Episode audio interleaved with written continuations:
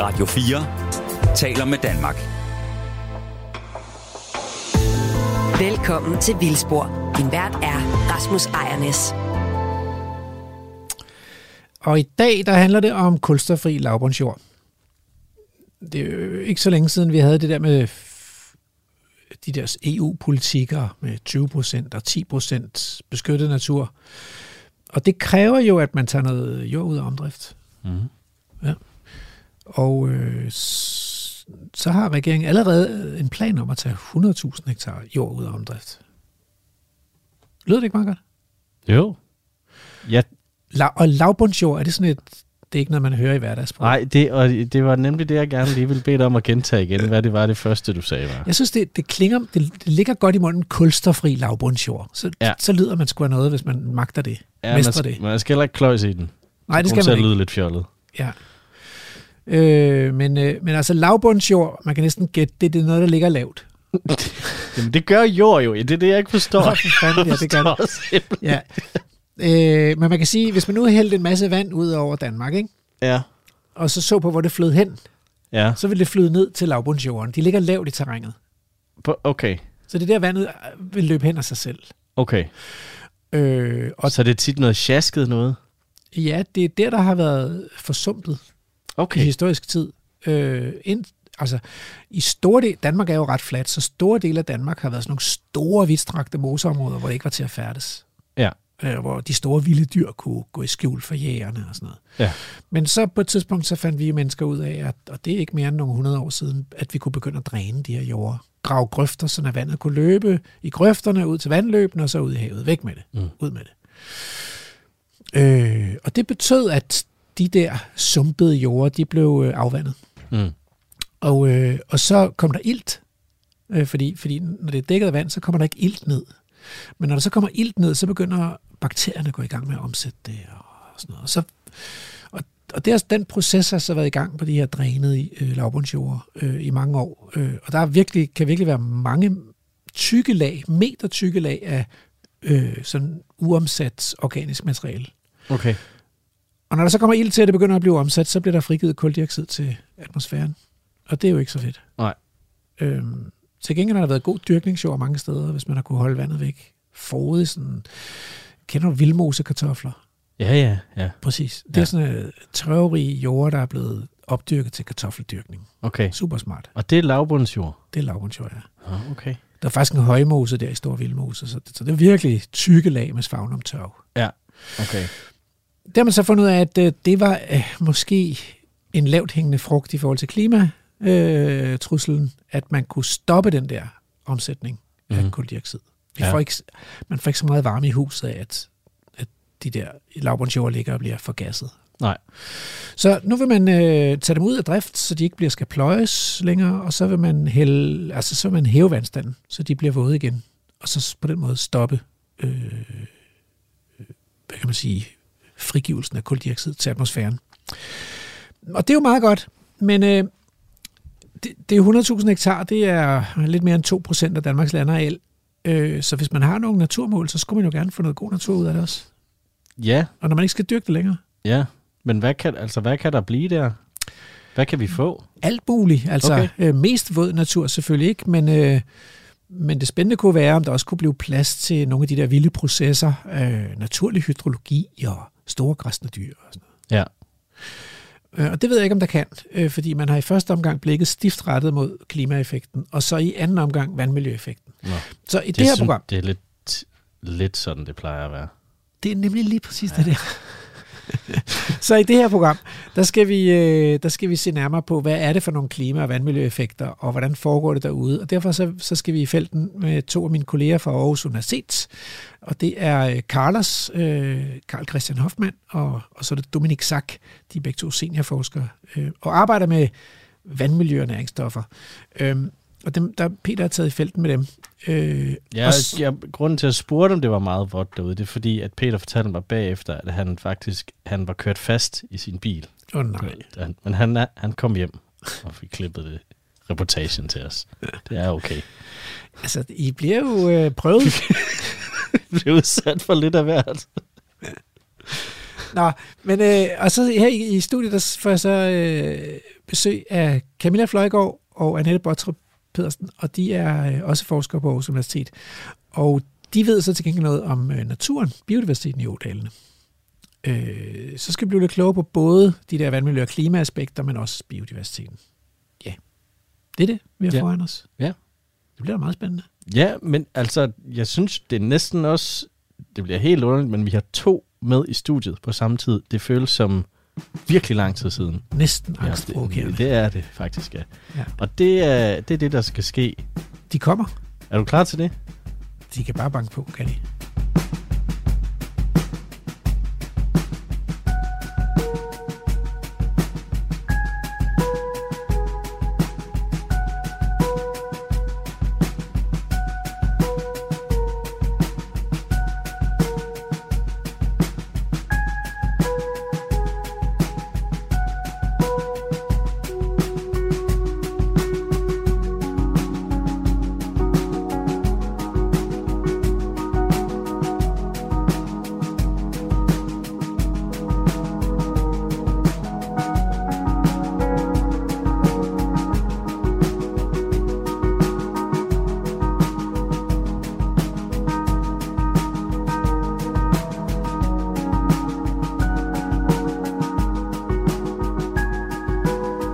Der er sket enormt mange ting på meget kort tid.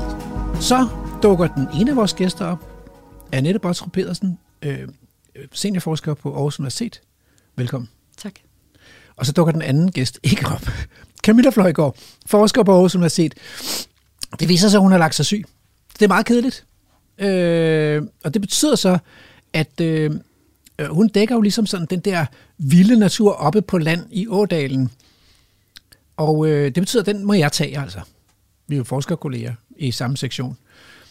Men jeg er utrolig glad for, at det så ikke er dig, der har lagt dig syg, Annette Bortrup øh, Petersen, fordi du dækker øh, vandløbet nede i Ådalen, blandt andet, og den interaktion, der er mellem vandløbet og resten af Ådalen. Og, Ja. ja. og det, det vil jeg ikke kunne dække, så, så det er rigtig heldigt, at du, at du ikke har lagt dig syg. Jeg håber, du holder udsendelsen ud. Øh, vi har en lang historie sammen. Øh, først i Danmarks Miljøundersøgelser, og så på Aarhus Universitet. Jeg kom faktisk til at tænke på, da jeg skulle lave den her, øh, forberede det her afsnit, at øh, i 2007, der skrev vi et debatindlæg sammen. Kan du huske det? I Jyllandsposten. Det kan jeg godt. Fordi der var øh, Connie Hedegaard kommet med øh, øh, Miljømilliarden, som viste sig at være 500 millioner, men, men altså Miljømilliarden, øh, som skulle bruges til sådan en bred indsats for øh, vandmiljø og natur. Det viste sig så, at, at alle de projektområder, der var, de var så, det var så øh, vandområder. Så der var ikke så meget natur i det, det var mest vandmiljø i 2007. Er, er, det, er, er der sket noget de sidste øh, 15 år så? Altså allerførst, Rasmus, så har jeg jo lyst til at sige, at jeg kan godt forstå, at du skældner mellem vandmiljø og natur. Ja. Og på den anden side bryder jeg mig ikke ret meget om det. Hvorfor? Fordi vi også har natur i vandet. Ja. Og vi har faktisk en række arter i vandet, som også er følsomme over for de ting, som du kalder vandmiljø, det vil sige meget næringsstofferne. Så når de der næringsstoffer, som vi ikke er så glade for, øh, hverken på land eller på, i vand, Ja, og de lander nede i vandet, præcis, ja. så går det også ud over Ja. naturen. Ja. Og det er uanset om vi taler en, en sø, eller en fjord, eller Eller et vandløb. også et vandløb. Jeg troede, de der, det er bare sp- sprøjtet ud igennem øh, vandet, sprøjtet ud igennem vandløbet, ud til en sø eller en fjord, og så først der begynder at lave ballade. Men det, der sker også noget i vandløbet med næringsstofferne. Altså, det, er jo ikke, det er jo ikke svært at se, når du står ved et vandløb, om du har mange næringsstoffer eller ikke har mange næringsstoffer. Det kan du jo se på plantesamfundet præcis, som du kan se det, når du er inde i ådalen. Så kan du også se det, især i overgangen mellem land og vand, men også i vandløbet. Hvordan kan man se det? Du kan se det på sammensætningen af arter. Mm. Mm. Øhm, en produktiv overgangszone er fyldt med de meget høje urter, Ja. øh, hvorimod en øh, meget lidt produktiv overgangszone mellem land og vand, der har du de mere de lave amfibiske arter. Og der er også plads til mosser. Der er også plads til mosser. Ja. Ja. Så det er, det, det er meget forskelligt. Så den der fortælling om, at næringsstofferne spiller ikke så stor en rolle i vandløbet, det kan godt være rigtigt på den ene side, men på den anden side kan vi altså også godt se næringsstofferne i vandløbet, og vi ved også, at det har en effekt på plantesamfundene, og det har vi også dokumenteret. Så det er det, du har lavet i, øh, Det er noget af et det, jeg har lavet. Fortæl lige, øh, hvad, hvad, er det, hvad er din forskningsbaggrund her, når vi snakker vandløb? Øh, jamen altså, jeg er jo, øh, jeg er jo ferskvandsøkolog eller vandløbsøkolog, om du vil. Øh, og jeg har altid interesseret mig både for, for biologien i vandløbet, særligt plantesamfundet i vandløb, men jeg har også bredt mig meget ud og har arbejdet med biofilm og med smådyr og også kigget på fiskesamfund. Øh, men jeg vil også sige, at det, der har interesseret mig rigtig meget, det er også overgangen mellem land og vand. Meget inspireret også af vores tidlige samarbejde, Rasmus, fordi vandløbenes, de der naturlige vandløbsprocesser, deres indvirken på ådalen blev sådan lidt skudsmålet noget, der ikke var godt. En vandløbsoversvømmelse var skidt for naturen på land. Øh, de der processer begyndte så at interessere mig. Jeg blev sådan en lille smule nysgerrig på, jamen når jeg gerne vil have genoprettet vores vandløb, når jeg vil gerne have en naturlig vandløb, der flyder i terræn og i, i niveau med, med, med ådalen, er det så i virkeligheden rigtigt, at det er så skidt for ådalsnaturen? Når vi snakker biodiversitet, så snakker vi ikke de almindelige arter, vi snakker de arter, der i højere grad er udsatte arter. Hvorfor skulle det være skidt? Skal vi lige fat på? Det er jo fordi, at der er en fortælling om, at vandløbene de transporterer næringsstoffer. Når vi så har en oversvømmelse, jamen så er det næringsrigt vand, der svømmer op i vores ådale, og det påvirker øh, de der øh, arter, der er knyttet til de lavere næringsstofniveauer, det påvirker disse arter negativt. Så, så man kan sige, at der er en forestilling om, at de der næringsstoffer, de kommer vel ultimativt op fra de dyrkede marker. Ja. Så kommer de så ned i ådalene, og så er der en forestilling om, at det faktisk er bedst for, for landjorden, landjordens natur og biodiversitet, hvis man ligesom kan slippe for dem, så de kan komme ned via grøfter og dræn, og så ud i vandløbet, og så væk. Det var i hvert fald vores, de første snak, ikke? Det var, ja. jamen, skal vi bare have dem hurtigt gennem drænen? Altså ja. næringsstofferne fra, fra højjorden, fra landbrugsjorden, ja. hurtigt transporteret gennem drænen, så det ikke påvirker ådalen, og så ned i vandløbet, og så videre ud. Ja. Øh, og så kan man sige, at hele det, der skete der omkring syv år også før, det var, jamen, okay, vi vil ind og forsøge at fjerne nogle af de næringsstoffer, inden de påvirker vores vandmiljø. Mm. Og det var jo meget sat i værk af de første vandmiljøplaner, hvor vi blev opmærksom på, at der er et problem med især kvælstof ude i vores fjorde. Og dengang, så vidt jeg husker, ikke, der var det de der kvælstofvåde områder, der var det store dyr ja, i åbenbaring. Ikke? Som man skulle ligesom, og ideen var, at hvis man kunne få det der næringsbelastede vand fra landbruget ud i nogle vådområder, så ville kvælstoffet blive afgasset. Ja. Øh fordampet til, eller øh, denitrificerende bakterier vil omdanne kvælstoffet til fri, til fri atmosfærisk kvælstof. Yes. Ja. Øh, og det var, det var meget fint, men vi var så nogen, der var bekymrede for, at det ville der skulle bruges meget plads på, og den plads ville så gå fra naturen. Ja. ja. Og det er jo også rigtigt øh, forstået på den måde, at hvis alternativet havde været, at områderne var lagt fri ud til natur, men mange af de her arealer var jo arealer, som var i. landbrugsdrift på den ene eller den anden måde. Mm. Så det var jo, kan man sige, ikke naturarealer mm. i, i udgangspunktet. Det var jo mm. faktisk landbrugsjord. Måske ikke intensivt dyrket landbrugsjord, men så i hvert fald øh, måske enge med, med øh, hvad hedder det, slet. Men øh, der var noget andet det, du sagde, som jeg godt lige vil tilbage til. Du sagde et vandløb, der flyder i terræn. Jeg kan huske noget af det, der gjorde indtryk på mig, øh, da jeg begyndte at tale med dig. Det var, det var, at du fortalte, at det var få procent, hvis overhovedet nogen af de danske vandløb, som var i en naturtilstand. Altså kan du, fordi det tror jeg, det betyder jo så, at de fleste danskere måske ikke har set et vandløb i naturtilstand. Så kan du beskrive, hvordan ser et vandløb i naturtilstand ud, og hvordan adskiller det sig fra danske vandløb, som de er flest? Det kan jeg godt, Rasmus.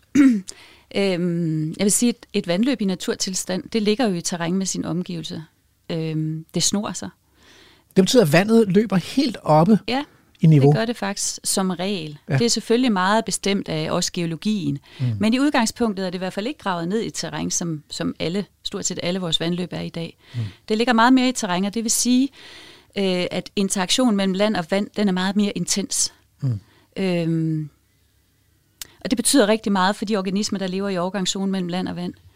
Øhm, så når du sådan kigger på det ovenfra, så vil du kunne se et vandløb, der snor sig. Et vandløb, mm. der løber meget mere i terræn. Hvorfor snor det sig? Jamen, det er simpelthen vands måde at arbejde på. Hvis du var en, da, da, jeg er sikker på, Rasmus, da du var en lille dreng og var ved vandet med dine forældre, så har du også prøvet at grave render. Mm. Og så har du også set, at det løber ikke lidt afhængig af, hvor meget fald du havde på, på den lille rende, du har gravet. Det har været afgørende for, om det begyndte at sno sig eller ikke gjorde. Det er simpelthen vandets måde at bevæge sig på, mm. øh, der skaber den her naturlige slyngning. Okay. Så er det klart, når vi så sætter ind, nu har vi for det første rettet ja, mere end 90 procent af vores vandløb ud, så det er blevet til ret lige kanaler. Vi har gravet ned i terræn, og vi har også gjort dem lidt bredere, end de naturlige vil være. Øh, jamen, så har du frataget vand sin dynamik. Og når du så topper det op med at lave en øh, grødeskæring, og Ja, samtidig det må du lige, det grødeskæring, det må du lige forklare. Ja, det gør jeg gerne. Altså grødeskæring, det, er jo, det kalder vi også vandløbsvedligeholdelse. Når jeg står blandt andet øh, og underviser, så tror de studerende jo tit, jamen vedligeholdelse, det er jo godt, vi skal også vedligeholde vores rigekær, der skal vi have græsninger, vi skal vedligeholde rigtig mange naturtyper, og når vi gør det ude i vandløbene, så er det formentlig også for naturens skyld. Det er et positivt ord. Vedligeholdelse er meget og vedligeholde. det lyder ja. rigtig positivt. Ja. Jeg bruger altid termen grødeskæring, fordi det er sådan set meget mere neutralt. Det man gør, når man grødeskærer, det er, at man fjerner øh, vegetation i vandløbet, og samtidig gør man også det, at man fjerner det øh, sand, øh, sediment, der er blevet deponeret ude på bunden. Så graver man det op og skærer vegetationen væk, og det gør man alt sammen for at kunne bevare den der øh, relativt lige, relativt lige forløb, man har sit vandløb. Ja. Og grunden til, at man gerne vil bevare både vanddybden og, og bredden og sørge for, at vandet kan strømme hurtigt, det er fordi, man er bekymret for at få oversvømmelser op på landbrugsjorden. Mm. Så man kan sige, vedligeholdelsen, ja, vi kan godt bruge termen, men det er for at vedligeholde en vandføringsevne. Det er ikke for at vedligeholde naturen i vandløbet. Ja. Altså på vej herind på cykel, der kørte jeg også forbi. Der, der er også en del åer, som på et tidspunkt i deres forløb går igennem byområder. Mm-hmm. Der har man også en udfordring, ikke? Altså fordi så har man bygget huse, og de har en dejlig bredde med en kajak eller en kano helt ned til åen og sådan noget. Øh, Det er jo svært det, at give åen ja. dens magt igen, ikke? Så nogle steder. Jo, men der, der, altså, hvis vi nu... Ja, det bliver jo altid stort, når man begynder at tale, Rasmus. Vi har et vandramdirektiv, Ja. og i vandramdirektivet, der har vi udpeget vores vandområder. Og der har vi noget, vi kalder kunstige vandløb. Ja. Og noget, vi kalder stærkt modificeret vandløb. Ja. Stort set alle vores byvandløb er stærkt modificeret vandløb. Det er slet ikke meningen, at de skal ændres fysisk. Okay. Det er bare meningen, at vand det skal være okay rent. Ja. Så der er ikke nogen ambition om fra nogen side om at, at fjerne den beton, vi nu har bygget op omkring vores byvandløb, og Nej. så sørge for, at der bliver en overgang mellem land og vand, så det kan oversvømme. Det har aldrig nogensinde været ambition, og det er ikke ambition heller i vandrammen. Ingen lyttere skal føle sig truet. Øh, hvis de har sådan en smuk naturgrund, så kan de beholde den. Men, men vi vil gerne have nogle mere naturlige vandløb ude i resten af landet. Ja, det vil vi gerne, ja. af mange grunde jo. Godt, det skal vi snakke meget mere om. Øh, nu skal vi altså ud på den første del af reportagen. Øh, sammen med dine kolleger, øh, Karl Christian Hoffmann og Dominik Sack. Radio 4 taler med Danmark.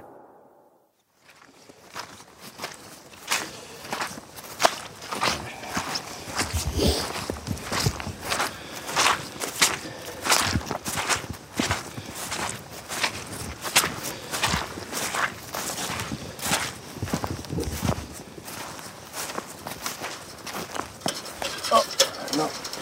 Kan være, at I skal starte med at forklare mig, hvad det er, vi står og kigger på. Det ligner sådan lidt et plastikrør, der er sat ned i, i, i, i jorden herude midt på et totalt bakket landskab, hvor der ikke er så meget andet end- end den her lille indhegning med noget, noget hegn og så et, et plastikrør i midten. Hvad, hvad er det, vi kigger på?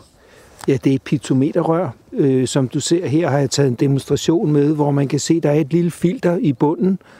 Og øh, det bruger vi til at dels måle vandstand. Og når filteret ikke er længere end her 10 cm cirka, så kan man øh, i en bestemt dybde af jorden også tage en vandprøve op og få at vide, hvad det er for nogle øh, næringssaltkoncentrationer, der er i en, i, det, i en bestemt dybde. Så øh, det er øh, to formål. Øh, vi både måle vandstand, og så øh, kunne bruge det til at tage vandprøver med. Så det er simpelthen en måde at få hævet noget af det, der, der er længere nede i jorden op, så, så man kan analysere det i et, i et laboratorium. Ja, det er det. Vi har sådan en lille elektrisk pumpe, hvor vi øh, kan pumpe vandet op, og så tage det hjem og analysere det for kvælstof og fosfor for eksempel, som jo er oppe i tiden øh, at, at måle på. Og øh, måske skal jeg lige nævne, at øh, ham, som jeg taler med, det er Karl Christian Hoffmann, der er seniorforsker ved Institut for Ecoscience på øh, Aarhus Universitet. Det kan være, at vi lige skal starte med at prøve at få en kort introduktion til alt det her med vandmiljø og næringsstoffer, og hvad det overhovedet er, at I, I går og laver herude på, på, på, på det her område. Ja, vi, øh, vi har en række projekter, øh, hvor vi ser på, hvad de her lavbundsarealer, hvordan de øh, opfører sig med hensyn til hydrologi, altså hvordan vandet strømmer, og også hvordan øh, næringsstofferne opfører sig, når de løber igennem eller over sådan et vådområde her. Øh, og det er ret aktuelt, fordi øh, regeringen har jo, eller den forrige regering og, og sammen med partierne i Folketinget, har vedtaget, at øh, der skal tages øh, omkring 100.000 hektar organiske lavbundsjord ud af omdrift. 50.000 hektar skal vådlægges, 38.000 skal ekstensiveres, og så er der option for yderligere, yderligere 12.000 hektar. og, og det, er, det skal foregå frem til 2050, sådan cirka. Nu må vi se, hvad den nye regering siger. Øh, og øh, det, der er afsat utrolig mange penge. Øh, der er afsat 4,5 milliard, og så yderligere i det her aftalepapir, der står, at der er 1 milliard i reserve.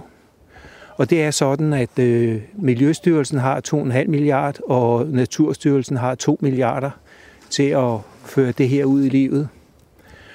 Og det er jo så øh, også kræver, at der foregår noget forskning inden for området. Og der er øh, Dominik og mig, vi er, er med i en række af de her øh, forskningsprojekter, øh, hvor man øh, Øh, vores andel er primært at se på, øh, hvad der sker med næringsstofferne, når man øh, ekstensiverer sådan nogle arealer. Dominik arbejder med det, der hedder topsoil øh, removal, af, eller fjernelse af topjorden blandt andet, og øh, arbejder også med afhøstning af, af, af vegetationen. Øh, og, og det, er, altså, det er fordi, vi, altså, det at vådlægge, det er ikke bare øh, godt. Der er også nogle sideeffekter, og de kan være negative.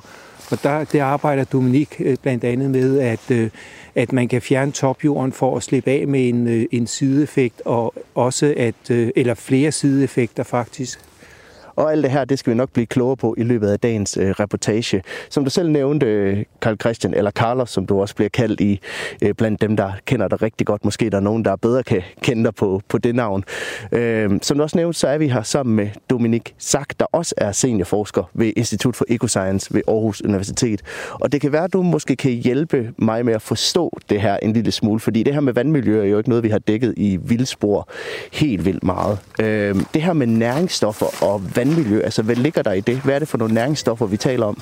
Ja, um, um, det problem er, uh, det en område her, det er tørlægt for, for landbrug uh, nu. Uh, så, så det vand, uh, det løber ikke uh, mellem det jord, men uh, det løber i grøften væk til, til år. Um, så så uh, nu, uh, hvis, hvis det vand med næringsstoffer kommer ind, Øh, der er forskellige processer, det kan fjerne de næringsstoffer.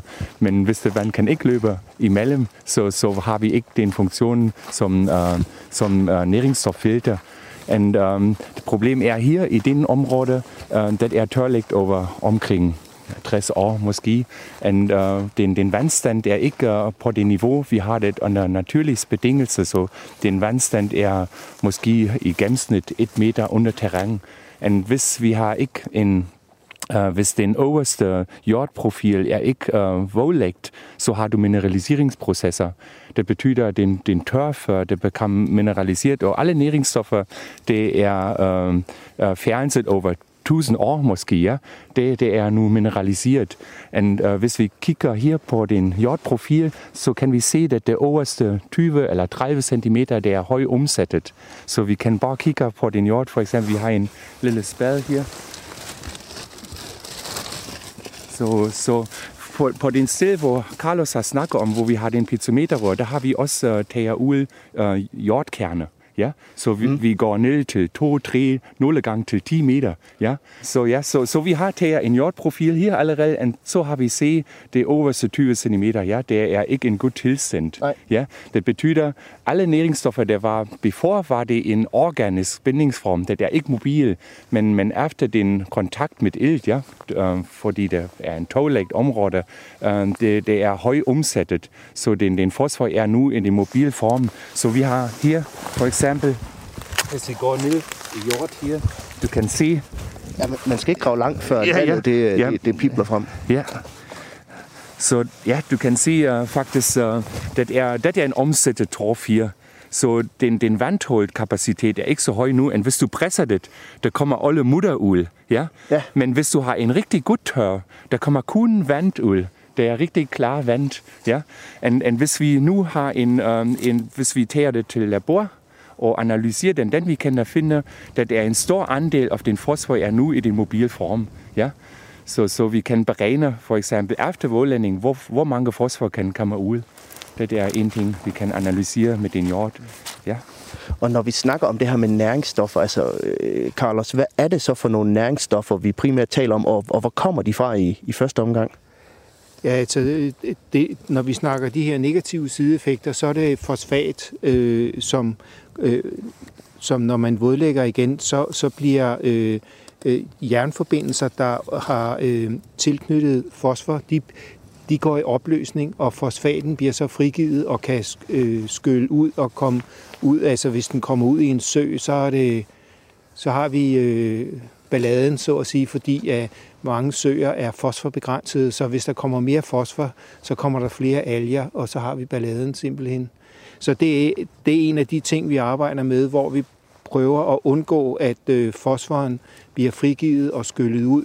Og det kan man gøre blandt andet ved at lave afhøstning, fordi så udpiner man langsomt jorden. Men man kan også, som Dominik blandt andet arbejder med, fjerne topjorden, simpelthen fjerne det næringsholdige toplag, øh, Dominik, øh, det ved du en hel masse om. Ja, ja. Så um, måske det er vigtigt, at jeg, jeg siger, at um, uh, den, den tørf, der vokser virkelig langsomt. Ja? Mm. Så for et meter faktisk bruger det 1000 år. Ja? Og hvis du, hvis du uh, sænker den vandstand et meter under terræn, og det er typisk for landbrugsbetingelser, uh, den mineraliserer du en torf, der har vokset over 1000 år. Så, så det er virkelig voldsomt faktisk. Ja. I en kort periode, du kan have en stor frivelse. Men, øh, men vi har finder ud nu, at ikke det hele et meter er høj omsættet. Det er faktisk virkelig kun det overste 20 eller 30 cm. Og her, hvis vi våglægger den overste 20 cm, så hvis vi højer den vandstand her, så har vi en reduktion af jern for eksempel. Den jern binder fosfor under iltbetingelser. Men hvis vi har ingen ilt, den, uh, den jern bliver reduceret. Og alle fosfor, der er bundet til, til den jern, det uh, er frivilligt. Men så den idé er, before vi hæver den vandstand igen, mm. vi bare fjerner den topjord. Ja, så, så har vi måske en meget, meget mindre fosforfrivelse, for eksempel efter vådlætning. Og på den anden side, vi har også uh, den anden effekt efter vådlætning, hvis vi har en høj vandstand, det er en stor metanudlætning, for eksempel. Og, og, og hvis vi har ikke nok næringsstoffer, fordi vi har fjernet den topjord, den de planter, det vokser også ikke så rigtig godt. Og hvis de planter er ikke så rigtig godt, har vi ikke nok uh, substrat for de metan uh, ja, bakterier. Så, så det er en anden uh, fordel, hvis vi fjerner den topjord. Og den næste fordel er, at der har vi uh, nogle eksempler allerede. Uh, også, det er også godt for biodiversitet, fordi, ja, fordi uh, det, det er um, adapteret om, om næring øh, fattig betingelse. Ja? Så hvis du har øh, en overskud af næringsstoffer, den der vokser det planter like, som tårorm. Men vi vil gerne have de, de moser tilbage, eller de, de andre planter. Ja? Men, men derfor er det vigtigt, vi har også en, en, en, en, ned, en, en, en low øh, næringsstofindhold øh, øh efter vådlænding. Så ja. Så, så, det, så det handler om, at ved, ved vådlægning, der kommer der fosfat, og der kommer metan. Er det rigtigt forstået? Ja, det er det. Men, men øh, det, det er jo det, som, hvor vi så også kender nogle håndtag, man kan bruge for at undgå det. Og øh, som Dominik sagde, at hvis man fjerner den næringsrige topjord, så fjerner man noget energi, og så får man øh, øh nedsat øh, metanemissionen ret dramatisk. Øh, og, øh, og, og det betyder jo så, at dels så får vi de her øh, Øh, lyskrævende planter, som vil være under naturlige øh, næringsbetingelser. Så, så det, altså, det er en rigtig god idé at, at gå ind og, og lave lidt, øh, lidt management, kan man sige, inden man vådlægger øh, i områder, hvor at der er en næringsrig jord. Øh, altså enten ved at fjerne topjorden, eller altså hvis det ikke er... Øh, er så slemt, om man så må sige, så kan man også nøjes med, med at høste biomassen og så, så fjerne den. Og den har, det har så den fordel, at øh, det kan man sælge til et biogasanlæg, så man får det udnyttet faktisk. Øh, så så, øh, så der, der er flere øh, gode ting ved det her, øh, at, man, at man laver nogle øh, initiativer, og, og ikke bare øh, øh, vådlægger øh, øh, med hovedet under armen, så at sige. Og øh, det kan være, at vi skal bevæge os lidt længere ind i området og se, hvad der gemmer sig der. Jeg begynder så småt at synke ned i, i, i jorden her, der, der er meget, meget våd. Lad os prøve at, at se, hvad der gemmer sig.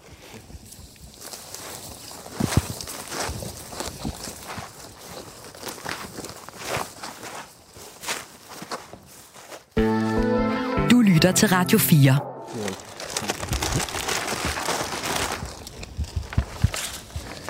Vi har fundet øh, kortet frem. Ja. Altså, hvor, hvor har vi... Det. Før var vi heroppe. Ja. ja, vi er her nu. Ja. Det er det en punkt. Det er en rote punkt her. Det er den, vi lige har været henne ved, altså Ja, instrumentet. Ja. Ja, og, og de gule pletter der, det er der, hvor vi har den der øh, gul stenbræk, som, som øh, altså den vokser øh, under næringsfattige betingelser øh, med køligt opstigende grundvand, fordi det er en istidsrelikt. Så hvis den forsvinder, så er den færdig for altid. Den vil ikke komme igen. Så, så det er en af de der virkelig værdifulde arter. Og, og, og det, der, det, der er lidt spændende med det her øh, kvorningområde, det er, at der her i skrænten er skræntvæld, hvor der er naturlig vegetation, som ikke er påvirket af næringsstoffer. Så, øh, så, så vi har, vi har sådan et, et helt kompleks af både næringsrige betingelser og også helt næringsfattige øh, betingelser i de her skræntvæld. Så, og, og det er jo ret unikt, så det er, det er ret godt, at man vil øh, øh, restaurere eller genoprette det her område, som også er meget stort. Det, øh, det er 444 hektar, når det hele er er restaureret, og øh, Naturstyrelsen har allerede på nuværende tidspunkt erhvervet 250 hektar, så det går i den rigtige retning, så øh, det ser ganske lovende ud. Og, øhm, hvilken vej ligger øh, stenbrikken? Er det øh, den her vej, eller er det den anden vej? Nej, den ligger heroppe i skrænten. Heroppe i skrænten? Der, Hvor der pibler øh, øh, grundvand frem, der, der vokser den med, fordi det er køligt vand. Det kan den godt lide. Skal vi ikke prøve at se, om vi kan finde den?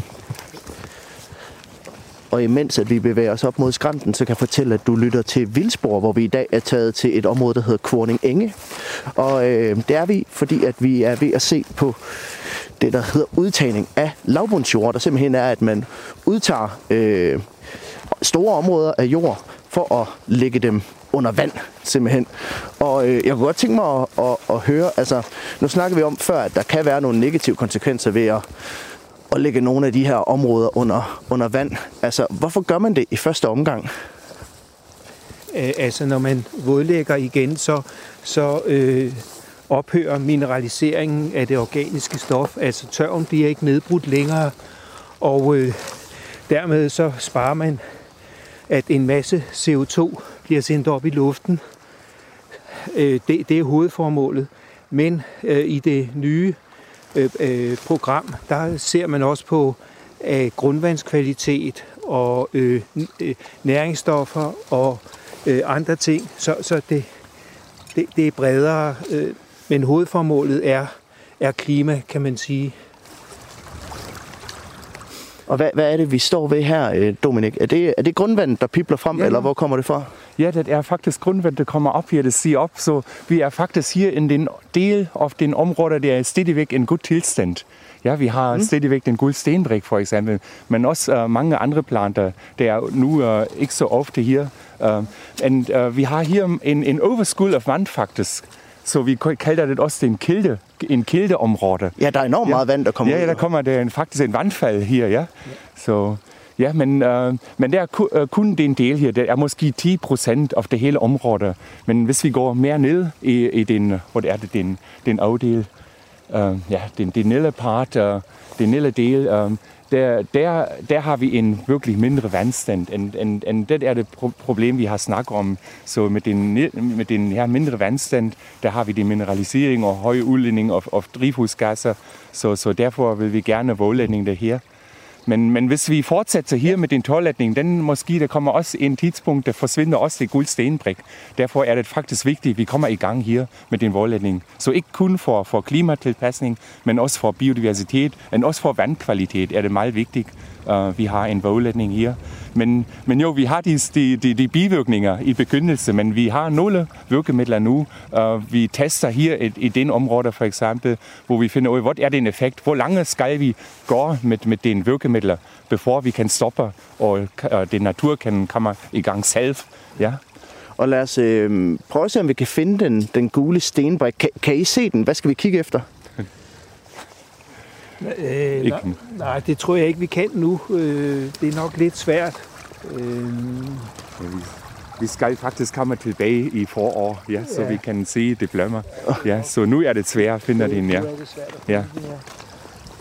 Ja, men hier vokser andre planter. Um, det er typisk for en, en kilde, mm. uh, vådområde faktisk er den uh, Carex paniculata. Og det, det kan blive rigtig gammel og rigtig stor, så det kan stå faktisk som en menneske, ja, efter ja, 100 år Okay. måske. Ja. Ja. Ja, den Ja. kan sagtens blive en, en meter eller mere høj, så man kan nærmest sidde ind under den. Det, Ja. ja. når, den når den er, står i, når den virkelig er vokset så stor, så er den meget karakteristisk øh, og meget, meget i øjnefaldende. Og det er også her en typisk plant. Jeg kender ikke din downsnavn. Brunkresse, Carlos. Du kan spise det faktisk. Ja, øh, grønkarse. Ja, ja, ja. Men jeg kunne godt tænke mig at, at, at, at prøve at forstå det her med vandmiljø en lille smule. Altså, hvad ligger der i et, i et godt vandmiljø? Ja, det, det der ligger i, et godt vandmiljø, kan man sige, det er, øh, når, også når vi snakker vådområder, det er, øh, der er et begreb, der sådan set har vokset sig fast, det er, at man siger, at man prøver at genskabe den naturlige hydrologi. Og, og det vil selvfølgelig sige, at man, man, øh, man fjerner dræn og grøfter, og så tvinger man vandet til at løbe naturligt gennem jorden, øh, så godt som det nu er muligt i de her øh, områder, hvor den øverste del af tørven er stærkt nedbrudt, der er det klart, der kan vandet ikke løbe særlig godt, fordi den der, øh, den der nedbrudte tørv, den er, den er, det, det er blevet til mudder, hvor vandet har svært ved at løbe. Så, så øh, det at fjerne topjorden er egentlig også at gøre betingelserne for de hydrologiske processer bedre, altså at vandet strømmer mere naturligt. Og, og det er selvfølgelig utrolig vigtigt, at øh, vandet det strømmer øh, naturligt.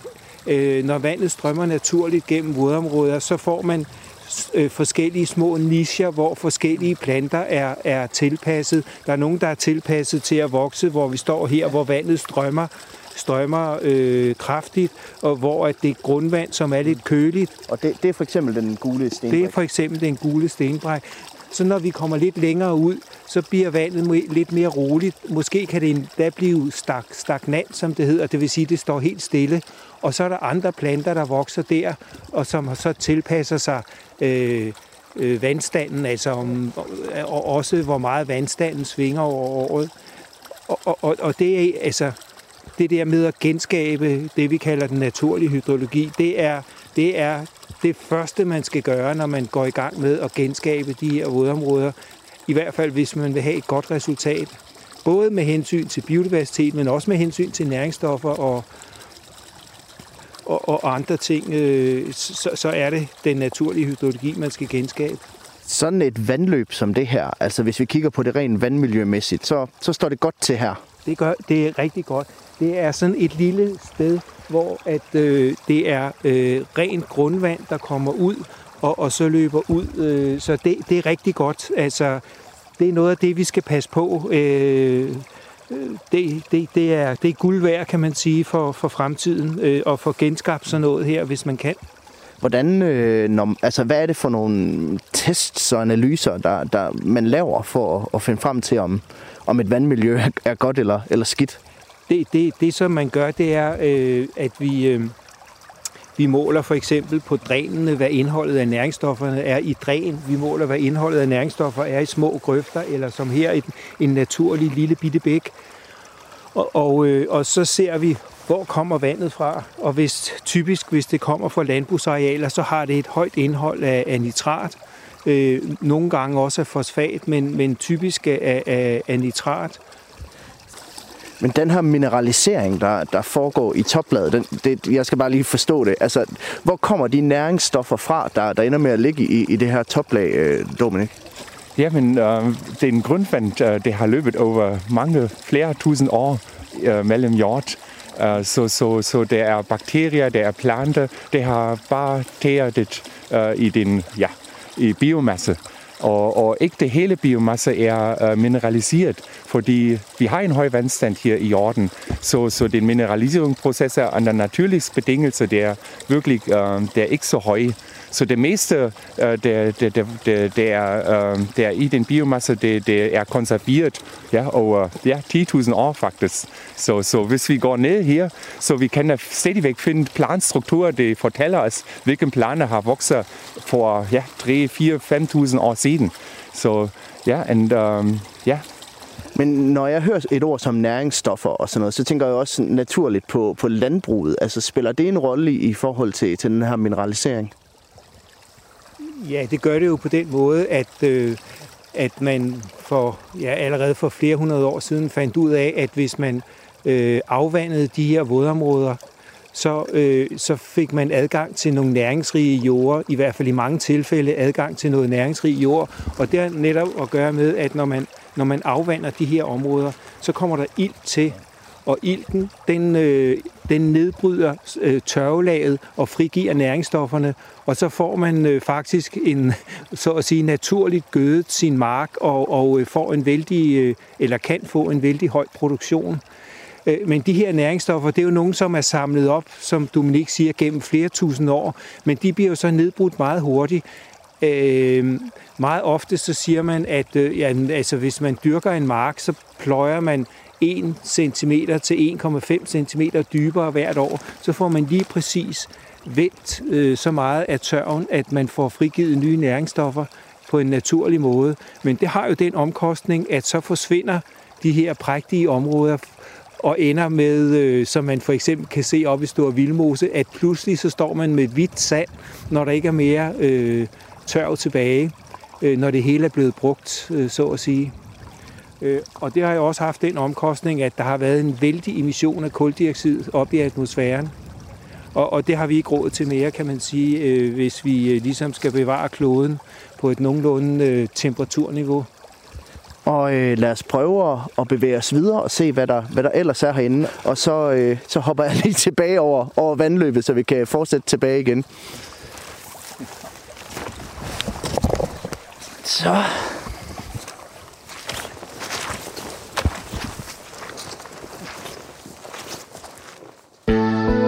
Du lytter til Radio 4. Så er vi hjemme i det varme studie. Og øh, jeg har stadigvæk besøg af Nette Bottrup Petersen, som er seniorforsker på Aarhus Universitet, og har arbejdet i en menneskealder med vandløbet og interaktionen mellem vandløbet og, og ådalsnaturen. Og naturen i vandløbet selvfølgelig. Øh, jeg kunne godt tænke mig at høre, hvis du nu skulle beskrive udfordringerne for biodiversiteten øh, nede i sådan en ådal. Og hvis du starter nede i vandløbet, vi har været inde på nogle ting der i, i, i det første, første del, men, men kan du lige gentage, hvad er, hvad er problemet for biodiversiteten dernede? Dyrene og planterne? Jamen igen, det handler jo lidt om, hvad for en del af biodiversiteten vi taler om, Rasmus. For hvis vi taler om arter generelt, eller artsantallet, eller artsrigdommen, mm. eller om vi taler om nogle særlige arter, som er særlige bekymrende i dag, fordi de er i tilbagegang, eller om vi taler om de deciderede rødliste arter. Ja, altså jeg plejer at sige det sådan, at hvis man gør noget for de sjældne arter, så får man tit også gavnet mange af de almindelige arter, mens hvis man kun tænker på de almindelige arter, så hjælper det tit ikke de sjældne arter. Og det er jeg helt enig i. Ja. Det er jeg helt enig i, men det er også et større... Øh, det, Ja, det er langt hæve- vanskeligere at gøre noget. Barn bliver hævet ikke bare lidt, men markant. Altså for, for eksempel, så kan jeg huske, at du har lavet nogle spændende undersøgelser af de der det de planter, der hedder vandaksarter. Ja, men det er rigtigt. Og, og der kan man sige, at vi, vi, øh, vi har været inde og kigge på, hvor stor en del af vandløbsnaturen vi kan sige er i tilbagegang. Og det har vi gjort, fordi vi var, har været inspireret af forskellige ting, også af udenlandske studier. Vi har faktisk øh, set, at det er en, omkring en tredjedel af alle arter, både af smådyr og planter, i danske vandløb, der er i tilbagegang. Og det synes vi faktisk er et stort tal. Øhm, og en, det, en af de slægter, det er, som du siger, vandaks. Vandaks er en meget artsrig slægt. De hedder Potamogeton på latin. Det er meget smukt. Ja, det er ja. et meget fint navn. Øh, og det er, hvorfor lige koncentrere så meget om den slægt? Jamen det er fordi, dels er der mange arter, dels så er det en art, der har, eller en slægt, der har fyldt meget i de danske vandløb, og som også har, har været i voldsom tilbagegang. Og så er det også en af de øh, slægter, vi har kunnet studere sådan historisk set, fordi at, øh, at det var en slægt, der interesserede de gamle botanikere. Og det vil sige, at der har ligget nogle gamle studier af deres udbredelse i vandløbene, som vi så har kunnet samle op på. Og, så, og de, de er festet i bunden af vandløbet, og så, sådan, så, så svinger de sådan med, Ja. med, det for, med Der er, vandet. der er nogen, der, der er, øh, hvad kan man sige, lever helt submergent, altså neddykket i vandet, og så er der nogen, der laver flydeblade. Mm.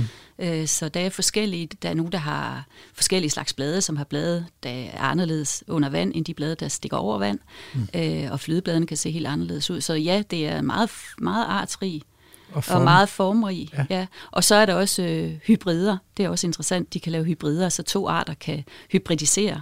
Og så får vi lige pludselig en art, som vi kan være sådan lidt, ja, hvad er lige det for en? Ja, det er jo godt. Så har man noget at arbejde med som botaniker. Jeg er sikker på, at hvis man har taget en kanotur på Skjernå eller Gudenå eller sådan noget, så har man helt sikkert set vandaks, ikke? Gudenåen er helt fantastisk. Ja. ja.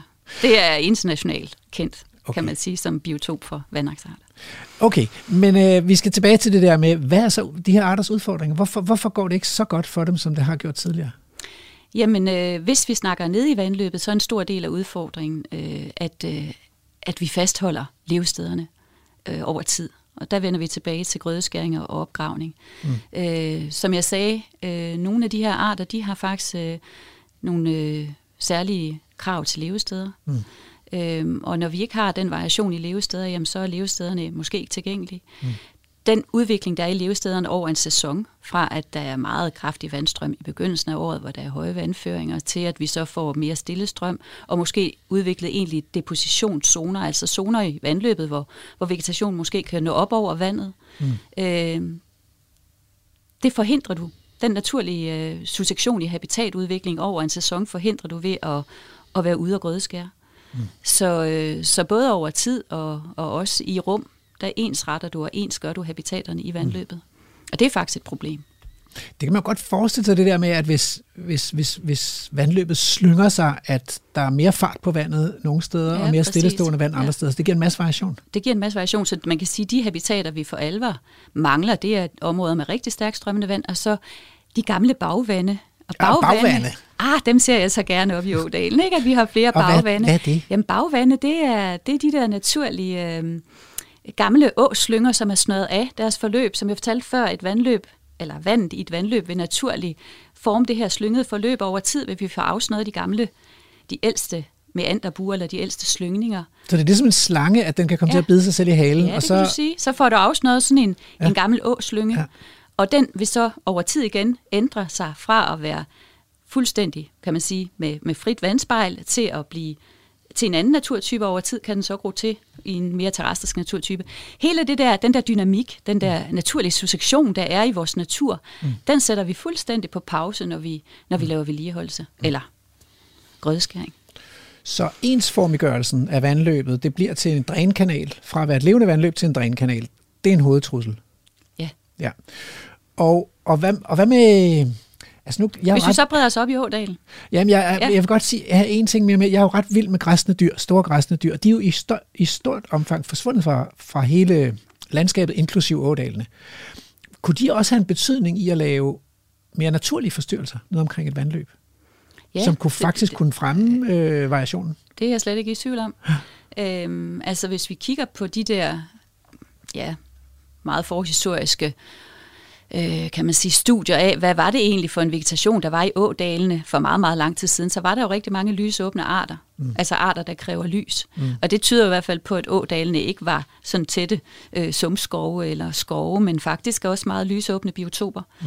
Øh, og jeg er helt sikker på, at der er to ting, der har spillet en stor rolle i den forbindelse. Den ene, det er de her store græsende dyr, og den anden ting, det er, at vores grundvandsspejl har ligget langt højere. Og det mm. skaber meget mere dynamik, fordi træer, der er rodfæstet øh, i de øvre jordlag, de er meget mere følsomme i, i hårdt vejr for at kunne vælte, og de står aldrig lige så tæt som på en meget drænet jord. Hvad sker der så, hvis sådan et træ vælter og, og, og falder ned i et vandløb? Altså det, på den måde så øh, opstår der sådan en obstruktion. Ja. Og jeg, jeg, kan, jeg har faktisk hørt om nogle lystfiskere, der går og rydder op og fjerner træet fra, ja. fra vandløbet, men, øh, men er det virkelig en del af den naturlige variation? I sådan det vil det være, og det vil skabe igen en, en, en øh, variation i, i levestederne, ja. øh, både lige nu og her, men også over tid, fordi de så vil ændre sig. Ja. Vandet vil måske decideret, hvis det er en stor stamme, finde nye måder at løbe på, ja. lidt afhængig af, hvor stort vandløbet er. Så alt, hvad der sådan er lidt rod i vandløbet grundlæggende, så skaber det jo en variation i levestederne, som er super så bliver jeg simpelthen nødt til også at spørge til den der bæver. Fordi nu er bæveren kommet ind igen, og jeg, jeg har set, altså, at nogle af dem, der arbejder med vandløbspleje og vandløbsvedligeholdelse, har været ude sådan lidt med riven efter bæveren, fordi den ligesom kommer og det, det, det er sådan lidt en anarkist, ikke? Den gør, som det passer den, og, og, og skaber rod i alle de pænt vedligeholdte vandløb. Hvad tænker du om bæveren? Altså, den, den er jo, det er jo en naturlig art i Danmark. Jamen altså, jeg synes jo sådan set, at altså bæveren er et super interessant dyr, og, og den måde, den sådan har tilpasset sig så livet i vandløbet med at lave dæmninger og sørge for at kunne fange sig nogle fisk og sådan noget. Det er jo meget interessant, men jeg kan også godt forstå, at den er jo i konkurrence med lystfiskerne, der også gerne vil have lov til at fange de her fisk. Mm. Øh, og så kan du sige, at den, på den måde skaber den jo barriere i vandløbet, og det er jo noget af det, vi har kæmpet for at få væk. Ja, altså, så det er da sådan lidt en, øh, ja. lidt en øh, ja, en, en skæv spiller, ikke? Men øh, med et masse masse potentiale i forhold til at skabe den her lidt mere vilde vandløbsnatur, Ja. som jo netop understøtter de her mange levesteder, derfor nok også i højere grad habitater for de her mange arter, der er i tilbagegang. Så, ja. så alt andet lige, så har jeg ikke, øh, jeg har ikke set mig sur på en bæver. Slet Nej. ikke. Og hvad med sumpskovene? Er der, er der for få eller for mange af dem? Altså i forhold til, hvis man forestiller sig en, en dansk natur uden mennesker, så ville der jo nok have været flere sumpskove, skulle man, vil man forestille sig. Det tænker jeg også. Ja. Øh, jamen, jeg synes øh, igen, det er en variation. Jeg, altså, øh, som jeg ser øh, en naturlig ådal, som jeg forestiller mig, at den så ud, inden vi for alvor blev så intensive i vores driftsform, som vi er i dag, så så jeg jo en mere lysåben, en mere våd øh, ådal med et vandløb i en øh, mere naturlig leje i ådalen. Jeg så nogle af de her bagvande i forskellige grader af tilgroning, og jeg ser langt flere sådan, øh, skove, men stadigvæk en masse lysåbent. Mm. Øhm, jeg tror jo, vi har jo, vi har jo i høj grad fremtryllet det her billede af, at vores ådale skal være meget sådan, uden træ. Ja, Vækst. engene, de historiske Præcis, enge. Ja. Øh, og det, er sådan, det blev sådan set i, på et eller andet tidspunkt i vores historie, så blev det jo billedet af, hvordan Ja. ja. en uh, smuk ådal skal se ud. Men muligvis er det det, vi kalder shifting baseline syndrome, altså at vi forestiller os, at naturen skal se ud, sådan som vi lige kan se på de gamle fotos, eller har oplevet i vores barndom, eller sådan noget. Ja. Ja. Men hvis vi nu bevæger os lidt op på land, hvad er det så, altså i den terrestriske eller landbaserede del af Ådalen, hvad er det så, der spiller en rolle for biodiversiteten der? Det har jeg jo Jamen, godt nogle bud på. Ja, ja, det er jeg sikker på, at du har, Rasmus. Og, og jeg vil da gerne lige byde ind med noget af det, der i hvert fald er vandløbsrelateret først. Jeg tror faktisk, de her frie dynamiske processer, som vandløbet kan bidrage med i en ådal, jeg tror faktisk, de øh, mm. er positive. Mm. Øh, vandløb, I skal, altså det, der er vigtigt at huske, det er, når et vandløb oversvømmer sin ådal, så er det jo ikke øh, næringsstoffer i en mængde, der svarer til det, der er i drænvand. Og det mm. betyder rigtig meget for, i hvor høj grad vi kan opfatte vandløbsvandet som en trussel. Det var det, jeg var inde på helt i starten. Ikke? Mm. Øhm, vi har ikke ret meget, altså i forhold til de mængder og det tidspunkt, de oversvømmer på, der ser jeg i højere grad, at de bidrager til at skabe noget dynamik i ådalen, mm. noget forstyrrelse, og forstyrrelse er godt for naturen. Ja. Øhm, så er der deposition også. Når vi har store oversvømmelser, så deponerer der også noget materiale. Øh, det kan være noget groft materiale, det kan være noget finere materiale. Det grove materiale, det er igen, det er en god forstyrrelse. Så kommer der noget groft materiale op. Der er typisk ikke mange næringsstoffer i det materiale. Det er klart, når vi får det finere materiale deponeret, der kan der være mere fosfor bundet i, mm. og det kan så skabe et problem. Mm. Øh, men altså, som udgangspunkt, de der vandløbsdynamiske processer, tror jeg gør noget godt for ådalen. Mm. Så noget af det, der sådan er et problem i dag, når vi kigger på vores ådal, det er jo næringsstofferne. Ja, Der er alt for meget næring i forhold til at skabe den her mere artrige og diverse natur, og også øh, levested for de arter, som i højere grad Og det er jo både svært. fordi, øh, at, at der bliver gødet. Altså, øh, de steder, hvor man har haft en, en eng- eller markdrift, så har man tilført næringsstoffer. Så det er jo en af... Men det er også fordi, at der kommer en lind strøm af næringsstoffer fra dyrkningslandskabet, altså fra oplandet, via dræn og grøfter. Ikke? Så tænker jeg på naturlig hydrologi. Det er vel også en udfordring, at, at ligesom at man har kanaliseret vandløbet, så har man også kanaliseret grundvandet i resten af landskabet. Ja, ja. Så det løber i dræn og grøfter. Det Ikke? løber i dræn og grøfter. Men så i et naturligt ådal, der vil det strømme og sive og pible. Ja. Og det, der er interessant, der er jo en række hollandske studier, de har faktisk beskæftiget sig meget med det her øh, i Holland. Øh, så det, at du genopretter et vandløb og får det bragt i terræn, det gør også, at din, din afvanding bliver påvirket både lateralt, men også tilbage i oplandet. Øh, så det kan gøre, at du faktisk får en mere naturlig hydrologi. Så du får bremset Du får bremset den her meget hurtige forsinket det. tilstrømning Ja, af vand og meget hurtig øh, bortførsel af vand. Ja. Øh, så det kan være med til at, at skabe noget dynamik også øh, ja. på, på vandsiden. Og, og man, vi vil rigtig gerne have fat i grundvandet, fordi det er næringsfattigt og baserigt. Kan være. Det, er det tit? Det ja, dybe det kan grundvand. også være næring. Det kan også være forurenet Det, det overfladisk grundvand er som regel Ja. ja. meget næringsrigt. Ja. Ja. Vi vil ikke så gerne have det der vand, der løber, der kommer lige ud af rødzonen på de dyrkede marker, fordi der kan tit være rimelig meget... Ja. Øh, det, det kalder man også grundvand, så det, det er det ja, overfladiske. det er det overfladiske Ja. ja. grundvand. Det skal ned og have været ligesom have rundet den der øh, dybe, det Ja. ja. dybe grundvand, for Ja. ja. ligesom at, at have fået, Ja. ja. Ja, fået en kvalitet. Og, og så har det nogle gange ren. også øh, calciumkarbonat og jernforbindelser, som gør, at det kan binde fosfat. Ja. Og det er vi meget interesseret i, fordi så bliver der en vækstbegrænsning. Det kan også være, at vi lige skal forklare her, hvorfor vækstbegrænsning er interessant. Men, men det er sådan, at hvis der er mange næringsstoffer til rådighed, og der kan være en frodig vækst, så vil, det, så vil der være en tendens til, at de store konkurrencestærke planter, de tager dominansen i økosystemet, og så bliver der ikke plads til alle de utrolig mange små planter, som laver en lille roset ved jordoverfladen, og som skal have meget lys, enten ned til jordoverfladen, eller ned i vandet. Det er vel lidt samme historie. Der Ja, skal det er lys samme til. historie. Ja. Ja. Øhm, det skal vi snakke meget mere om i anden time, øh, hvor vi både skal ud med Carlos og Dominik igen, men også skal tilbage i studiet her og tale om den her udtagning af kulstoffri lavbundsjord, og om det også kan blive en gevinst for natur og biodiversitet, eller om det kun bliver til klima og vandmiljø. Men øh, nu er der nyheder. Radio 4 taler med Danmark.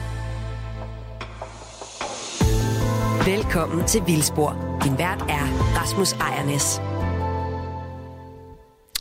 Så tager vi hul på anden time af dagens afsnit, som handler om de kulstofrige lavbundsjorde.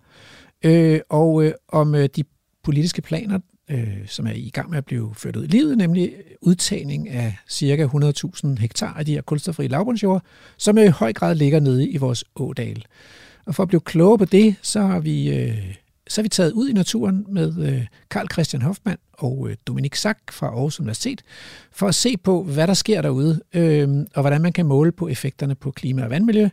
Og her i studiet har jeg besøg af seniorforsker Annette Bottrup Pedersen, som ved en masse om vandløbet og de vandløbsnære arealers natur og biodiversitet. Øhm, og det snakker vi mere om. Men først så skal vi altså ud på reportage. Så til slut i timen her, så, så skal vi også have øh, ugens øh, forhistoriske kæmpe, og naturligvis som altid spade for en spade. Radio 4.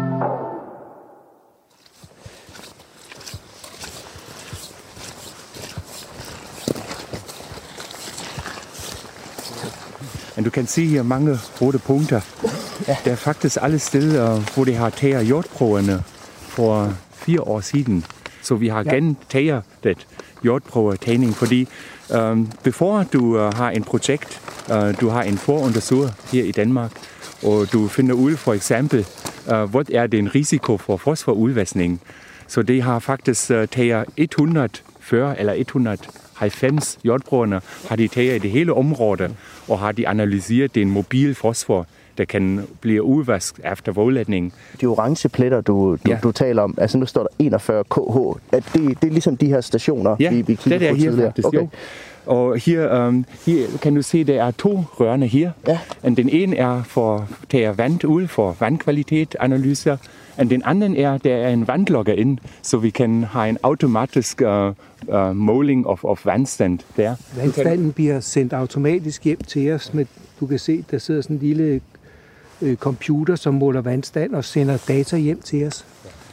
Øh, det gør det jo lidt nemmere, og, øh, fordi så har vi øh, øh, kontinuer måling af vandstand, øh, og, og, og øh, med de der moderne instrumenter, man kan få nu om stunder, så får vi utrolig mange data. Øh, så databehandling er blevet noget anderledes i forhold til gamle dage, hvor man var ude og måle vandstand hver en gang om ugen eller en gang om måneden.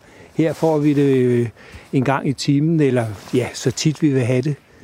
Senere også en kollega vil komme her og vil tjekke den vandstand manuel for at tjekke, uh, hvis den automatiske vandstandmåling er uh, korrekt. Ja. Vi har sådan en, en, en, en, øh, en plastikmeter øh, stang, som øh, vi sænker ned, og så lige i det øjeblik, den rammer vandoverfladen, bip, bip, siger den så, så vi kan afmåle helt præcis ned til den nærmeste millimeter, hvad vandstanden er. Og det kan måske lyde tosset, men hvis vandstanden derhen er en millimeter højere, så betyder det, at vandet løber ud mod åen. Øh, og, og det er en af de ting, der er vigtige, hvis man skal vide noget om næringsstofferne, det er, hvorfra kommer vandet, og hvor, hvorhen løber det. Hvis man ikke ved det, jamen så kan man ikke fortælle særlig meget om næringsstofferne. Måske skal jeg lige nævne, at jeg har selskab af Karl Christian Hoffmann og øh, Dominik Sack, der begge to er seniorforskere på Institut for Ecoscience. Og nu, øh, nu nævnte du det her med drivhusgasserne, øh, Dominik. Øhm, jeg var godt tænke mig at høre, altså, hvordan hjælper det at, at sætte et område under vand med, og med, med den her CO2-udledning? Ja. ja, det problem er, hvis du har en øh, nedvandstand, ja, måske et meter under terræn, og det er typisk for en landbrugssituation, den har du den ilt, og, og den ilt, uh, det reagerer med den gamle tørf. Og den har du en høj uh, mineraliseringsproces i gang. Og det, alle, det, det hele kulstof, det er uh, fjernet over ja, også flere tusind år, det er mineraliseret nu, og du kan måle det. Så der kommer masser af CO2 ud. Vi har en, uh, vi en, en tomme tale, kan du sige det, der er omkring, eller i gennemsnit 30 ton CO2 per hektar og år. Så det er virkelig voldsom mængde, der kommer ud, hvis det er tårligt. Men hvis du højer din vandstand igen, den, den, den ild forsvinder hurtigt. Og den, også den mineralisering går ned, og det stopper faktisk fuldstændig. Så det er en, en, en god ting faktisk efter vådlætningen. Ja? Det er måske fosfor udvaskningen, men den mineralisering, det stopper. Ja, så, så har vi den første trin har vi gjort allerede. Ja. Og det er også faktisk godt, uh, hvis du har en høj vandstand, også den kvælstoffjernelse. Ja, også, uh, vi har også masser af lattergasudlætning. Det er en rigtig stark drivhusgas faktisk. Ja. Det, uh, det er, uh, hvis du har en, en, en vandstand, der svinger, ja, den har du en stor lattergasudlætning. Men hvis du har en konstant højvandstand, også det lattergasudlætning stopper fuldstændig. Men hvorfor, hvorfor stopper det fuldstændig? Ja, øh, øhm, det er fordi, hvis vi snakker øh, præcis snakker lattergas, så lattergas, den er, øh, eller den reduktion af nitrat, som der sker, den er utrolig følsom over for ilt. Og i det øjeblik, der bare kommer en lille bit smule ilt til under denne her proces, hvor øh, nitrat bliver reduceret til atmosfærisk kvælstof, og så stanser så stanser denne her reduktion af nitrat ved lattergas, fordi lattergasreduktasen bliver inhiberet, altså inaktiveret, kan man sige. Og hvis, altså, man skulle, vi skulle måske også lige sige, hvad er det, der sker? Hvorfor mm. bliver kvælstof fjernet i de her vådområder? Ja, lige præcis, ja. Ja, og det er, det er primært fordi, at nitrat bliver reduceret til atmosfærisk kvælstof af nogle bakterier. De hedder denitrifikanter. Og, og, og, og de er unikke forstået på den måde, at når der er ilt til stede, så ånder de med ilt. Og når der ikke er ilt til stede, så kan de simpelthen switche øh, ånding, åndingen switcher til nitratånding, øh, altså nitratrespiration. Så de ånder med nitrat, og de sender N2, som vi har 80% af op i atmosfæren i forvejen, de sender det op. Så, um... Du har fundet kortet frem igen her, øh, som var det, vi kiggede på lige før. Ja. Ja, så, så du kan sige faktisk vores aktiviteter her i den område. Ja? Vi har alle dine røde punkter, hvor vi har taget igen jordprøverne. Det samme sted, hvor de har taget jordprøverne for fem år siden. En, uh, ja, Carlos har snakket om det allerede. De har høstning, afhøstning af biomasse her for at reducere den næringsstofindhold i jorden. Det er klar. Teoretisk er det klar, hvis vi fjerner biomasse, den vi går ned med det næringsstofindhold. Men vi har faktisk ingen bevis fra, fra, fra felt. Uh, ja, så, så har vi uh, taget jordprøverne igen. Ja? Efter fire år høstning eller fem år høstning har vi taget jordprøverne igen, og så har vi analyseret og har tjekket, hvor, hvor meget den, den, den, den, den pulje af, redoxfølsom fosfor går ned efter fem år. Ja, så, så med den resultater kan vi faktisk uh, uh, anbefale, hvor mange høstninger vi har behov for at reducere den, den, den næringsstofindholdet. Ja. Men, men du har jo de første indikationer på, ja. at fosforpuljen er blevet mindre på ja. grund af biomassehøst ja. heroppe fra. Dominik han har øh, analyseret de nye prøver, og det viser, at, øh, at ved at afhøste, for, at der øh, får man øh, ned, ned øh, altså der, der bliver den pulje, som, som Dominik omtalte som redoxfølsom, den, den, er, den er gået ned, altså, og, og det betyder, at det hjælper altså med biomassehøst. Redoxfølsom, det betyder simpelthen, at øh, når ilten forsvinder, så får vi stærkt reduceret øh, for, øh, forhold, og det, det er under de forhold, at fosfaten bliver frigivet. Og, og i vores, øh, hvad skal man sige, øh, vi kalder det redoxfølsomt, øh, det, hvis det er lidt svært at forstå. Ja, hvis du tager for eksempel en, en jordbrunner for forskellige dybder her, ja, mm. for den overfladen, men også for, hvis du går ned et meter, end, end den du samler begge puljer, du kan se uh, her om den, om den topjord, der er virkelig 10, 20 gange mere fosfor i, i den, in den, uh, ja, i den anden dybde. Og derfor har vi anbefalet faktisk, du skal fjerne den topjord. Men det er ikke en universel metode. Der er nogle områder måske, der virker rigtig godt, og måske nogle områder, der det er ikke muligt. Men den spørgsmål er også, hvor kan vi gå med den omsatte torf? Ja? Hvor kan vi gå hen med? Nu er det, at vi faktisk fylder de grøfterne, du kan se her. Der er masser af grøfterne, der bringer det vand ud fra området. Ja? Men hvis du fylder de grøfterne, då det vand, det vand stopper faktisk. En skal gå imellem det jord, matrix eller profil. Ja. Det her med, med, med fjernelse, altså at fjerne topjorden, hvordan foregår det helt konkret? Altså tager man ud med en, en gravemaskine, og så simpelthen bare fjerner det hele, eller, eller hvordan gør man? Ja, men man har faktisk en mini-gravemaskine, der kan øh, øh, køre om, om det er en vådt område. Ja, det er også lidt færligt, ja. Så vi har faktisk tabt en gravemaskine allerede, øh, oh. hvor vi har fjernet det topjord. Men, øh, men hvis du er forsigtig, og det er selvfølgelig muligt, fjerne det over 20 cm, men det hænger virkelig meget om, øh, hvilken tilstand din område er. Så hvis det er meget vådt allerede, som vi har det her nu, den er, det er en lille risiko for din maskine. Men det ja. lyder jo som en, en, en, en kæmpe operation, hvis man skal gøre det på flere hundrede hektar. Ja, ja, det er faktisk meget dyre, Ja, så, så derfor skal vi virkelig uh, tjekke uh, uh, uh, i detaljer, hvilken effekter det har. Ja, så vi, vi bruger en, en god beregning af alle, alle uh, koster og, og, og gevindelser for, for at se, hvis det har mening eller har ingen mening.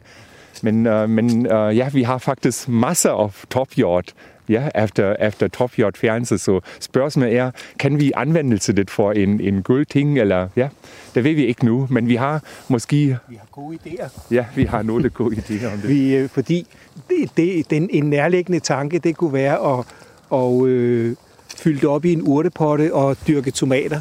Har du gjort det derhjemme? Faktisk, øh, jeg kommer fra Tyskland, og ja. uh, faktisk fra Brandenburg, og, der har vi den uh, sandjord, ja, der vokser faktisk ingen planter. Så har jeg tænkt, jeg bare forbedre min sandjord med, med topjord ja, fra, fra en, en vådområde. En pludselig de tomateplanter har vokset rigtig godt. Men, men det spørgsmål er selvfølgelig, uh, hvad, hvad betyder det for din drivhusgasudledning? Ja, selvfølgelig, du har ilt igen, ja, hvis du anvender det under denne betingelse. Så det spørgsmål er, uh, er det godt for klima, eller er det dårligt for klima? Ja? Så derfor vi har nogle andre projekter i fremtiden, hvor tjekker, hvilken effekt eller fodaftryk har det, hvis du anvender din, din topjord i, ja, i, i mineraljord for eksempel. Altså specielt det med metanudledning, det, altså, det er, når det er en næringsrig jord, altså en, en jord, der har været i omdrift, som altså på grund landmanden har jo givet gødning og så videre, så bliver den meget, meget næringsrig. Og det er det, som giver den meget høje metanemission. Hvis du er ude i et naturligt vådområde, så har du en meget, meget lavere øh, metanemission. Nogle steder måske slet ingenting. Øh, der, det afhænger lige af, hvad det er for nogle forhold. Altså, jeg har arbejdet øh, i områder, hvor at, at vandstanden naturligt er cirka en halv meter under jordoverfladen om sommeren, og, og så har man så ingen metanemission. Så kan det godt være vådt om vinteren, men øh, når det er vådt og koldt, så er metanproduktionen lille, så at sige. Så, så altså, Altså, man skal også passe på med ligesom at sige, at ulven kommer, at det gør den kun i nogle tilfælde, specielt når det er meget, meget næringsrigt.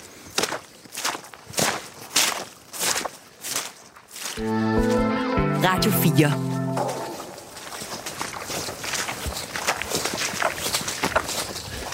Og mens vi, øh, vi shopper os videre, så kan jeg fortælle, at du lytter til Vildspor. Vi er taget på feltreportage på Kroning Enge, og det er sammen med Karl Christian Hoffmann og Dominik Sack, der er seniorforsker ved Institut for Ecoscience på Aarhus Universitet. Og nu skal jeg lige passe på, at min støvle ikke sidder fast i, i mudderet her. Og det er fordi, vi gerne vil blive klogere på det her med udtagning af lavbundsjord. Altså simpelthen, øh, hvor man udtager store områder jord for at, at lægge dem under vand.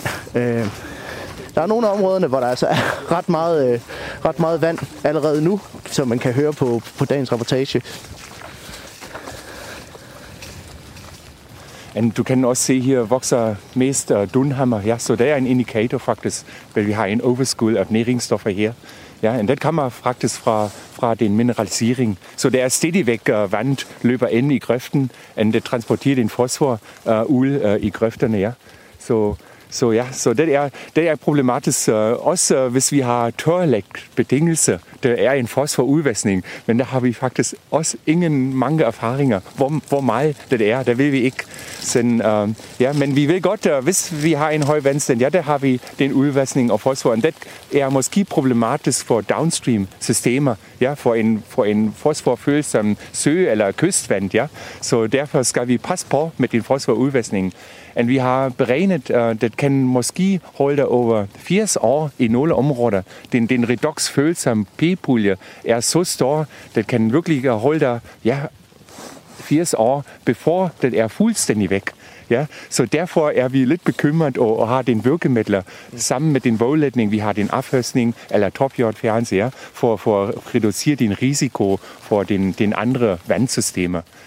Kan man tillade sig, at nu står vi og kigger på den her grøft, hvor der jo ikke sker alverden, altså vandet ligger stille, og der er dunhammer, og det er sådan, det er mest af alt lidt mudret. Det er jo står meget og modsætning til klart, den kilde, vi var, kiggede på øh, før, alle de her det- forskellige typer planter rundt omkring. Altså, er det her den di- diametrale modsætning til det, vi, til det, vi så før? Ja, det er det. Det er her, vi har de høje græsser og de høje stavter, øh, som, som netop foretrækker næringsrige betingelser. De vokser her, som vi kan se. Det er jo noget af det, som forhåbentlig med årene vil øh, blive reduceret. Altså, at man får en mere varieret øh, vegetation øh, og noget renere vand, så at sige også. Øh, og, altså, vi vil også herude arbejde med forskellige, altså nu har vi nævnt det der med at høste biomassen og fjerne den, men vi vil også øh, prøve at lave nogle, nogle andre ting. Blandt andet vil vi øh, teste, hvad der sker, hvis man sender vandet igennem et filter, inden det løber ud til bækken og så videre ned til en, til en recipient, som måske ikke kan tåle at få mere fosfor. Øh, Så vi vil gerne teste forskellige muligheder. Øh, Blandt andet et sandfilter af sand. Det lyder måske som, hvad vil fosfor blive tilbageholdt i sand? Ja, det ved det, men altså, det er jo fordi sand er ikke bare, det er jo ikke ren kvarts, det indeholder forskellige ting. Øh, Man, man kan købe det i forskellige kvaliteter osv. Og, og og det kunne være måske en meget billig måde at, at fange fosforen på øh, ved et sandfilter. Men vi har også, øh, vi har også øh, projekter, hvor hvor det er lidt mere sofistikeret, øh, kan man roligt sige. Altså hvor man tester forskellige øh, øh materialer, som vil være i stand til at tilbageholde fosforen. Øh, jeg kunne godt tænke mig at høre, nu, nu taler vi meget om det her med, at de her næringsstoffer potentielt set kan ende i forskellige i vandløb og, og så videre. Altså, hvad er konsekvenserne ved det, hvis de, hvis de ender med, i nogle af de, de større øh, vandløb? Ja, altså øh, konsekvenserne er jo øh, primært, at det kvælstof, vi har, det skulle helst ikke nå ud til havet øh, eller ud til vores fjorde, fordi at i fjordene og i havet, der er det kvælstof, der er det begrænsende næringsstof. Så når der kommer mere kvælstof, jamen, så har vi højere algeproduktion, øh, og vi kan have de der øh, ildsvindssituationer sidst på sommeren, og det vil vi selvfølgelig meget gerne undgå. Men vi vil selvfølgelig også gerne, øh, altså vi vil egentlig gerne starte helt ved kilden, og så lave gode vådområder, øh, hvis det kan lade sig gøre. Øh, få nogle bedre vandløb, altså lige kanaliseret vandløb, altså det, det er jo ikke lige sagen, altså hvor man har en høj sandtransport, som bare slider vegetationen af. Så, så egentlig, Altså, hvorfor det er vigtigt, at et vandløb det snor sig? det er, når du har et vandløb, der snor sig, så har du øh, det, der hedder nogle stry, altså hvor, vand, hvor du kan høre, at vandet risler hen over nogle sten for eksempel. Så lige ved siden af, der kan du have nogle høller, altså nogle, nogle huller, så at sige, hvor at der kan stå fisk og øh, gemme sig inde under brinken, og vandet står næsten helt stille. Det vil sige, at du har nogle forskellige nicher, for insekter, for planter, øh, som, er, som er meget dynamisk hen langs vandløbet. Og der kan du have mange flere planter, du kan have mange flere insekter, både nede i vandløbet og øh, dem, der benytter sig af de vandløbsnære arealer, og, og, øh, øh, eller går ned i vandløbet for at få noget mad. Så, så du får mange flere af det, vi kalder nicher, altså øh, små biotoper, hvor der er forskellige dyr og planter, som interagerer. Det har du ikke i et kanaliseret vandløb, hvor du har høj sandtransport måske, som ligesom som et sandpapir øh, høvler øh, vegetation og dyr i stykker, så der er meget få arter, der, der overlever i sådan, noget, øh, i sådan en kanal der. For mit eget vedkommende så jeg gerne, at vi sammen med vådområderne gensnoede vores vandløb og måske også reserverede nogle, nogle af de afvandede søer, øh, eller sløjfede nogle pumpelag, sådan så vi, hvad skal man sige, fik højere kvalitet øh, i, i landet. Altså vi har immer væk 60 procent af arealet, der bliver brugt til landbrug. Det, det er godt nok meget. Så man kunne måske godt afgive lidt til naturen vi talte jo før om det her med, når man lægger et område under vand, at så er der risiko for, at, øh, at der bliver øh, udledt fosfat og, og, og metan. Altså, øh, og noget af det, vi også taler om, det er, hvordan I så arbejder for netop at, at undgå at lave nogle retningslinjer i, i, i forhold til det. Hvad gør man, hvis man har lagt et område under vand, og der er blevet udledt fosfat og, og metan? Kan man gøre noget ved det, eller er det bare tough luck?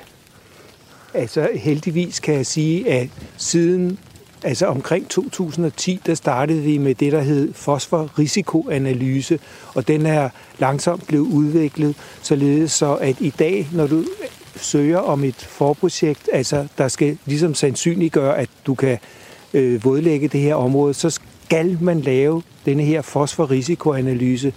Og, når, og den, der, den risikoanalyse, den fortæller dig, om det her er noget, man skal gå i gang med, eller man bare skal lade det ligge. Og der er områder, hvor man er nødt til at sige, her ligger for meget fosfor. Det kan kun genetableres, hvis man gør et eller andet, altså laver et filter, der fanger fosforen, afhøster biomassen i mange år, eller fjerner topjorden.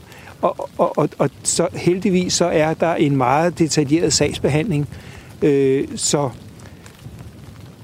vi har, altså, vi har set områder, hvor der er tab af fosfor. Øh, vi har haft et overvågningsprogram, hvor vi overvågede 30 vådområder i, i perioden 2015 og, og frem til, til øh, 2021. Og, og der er vådområder, som taber fosfor, men altså, jeg vil våge den påstand at sige, at det ikke har været en katastrofe. Vi har øh, øh, eksempler på, at den fosfor, der var i overskud, er blevet skyllet ud, og så er vådområderne begyndt at tilbageholde en lille smule fosfor. Øh, en, øh, et godt eksempel er for eksempel inde ved Aarhus, der startede Årslev Engsø med at tabe godt et kilo per hektar sø per, per år. Og øh, sidste gang vi så på den, der tilbageholdt den faktisk fosfor øh, i ganske pæne mængder. Så når man vådlægger, man får et tab af fosfor i en periode, men det er, undskyld udtrykket, en engangsforestilling. Og, og den kan jo så desværre godt tage, som Dominik sagde for et øjeblik siden, mange, mange år.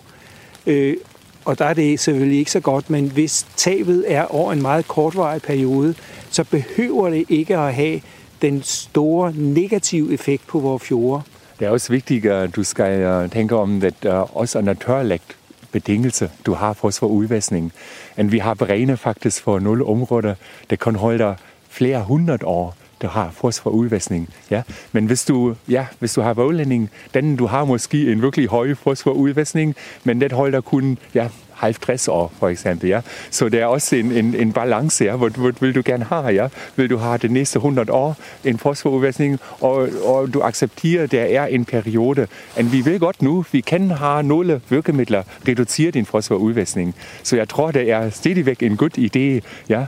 Vi, vi skal godkende faktisk. Vi har en metanudlægning. Ja? Og vi har nogle målinger faktisk, der kan holde 20 år. Ja? 20 år med virkelig høj uh, metanudlægning. Men vi har også set, hvis der kommer andre planter ind, ja? for eksempel øh, tagrør, ja, den pludselig går det ud, øh, det udlætning af metan går ned. Så, så det er muligheder for, for at reducere de bivirkninger. Ja?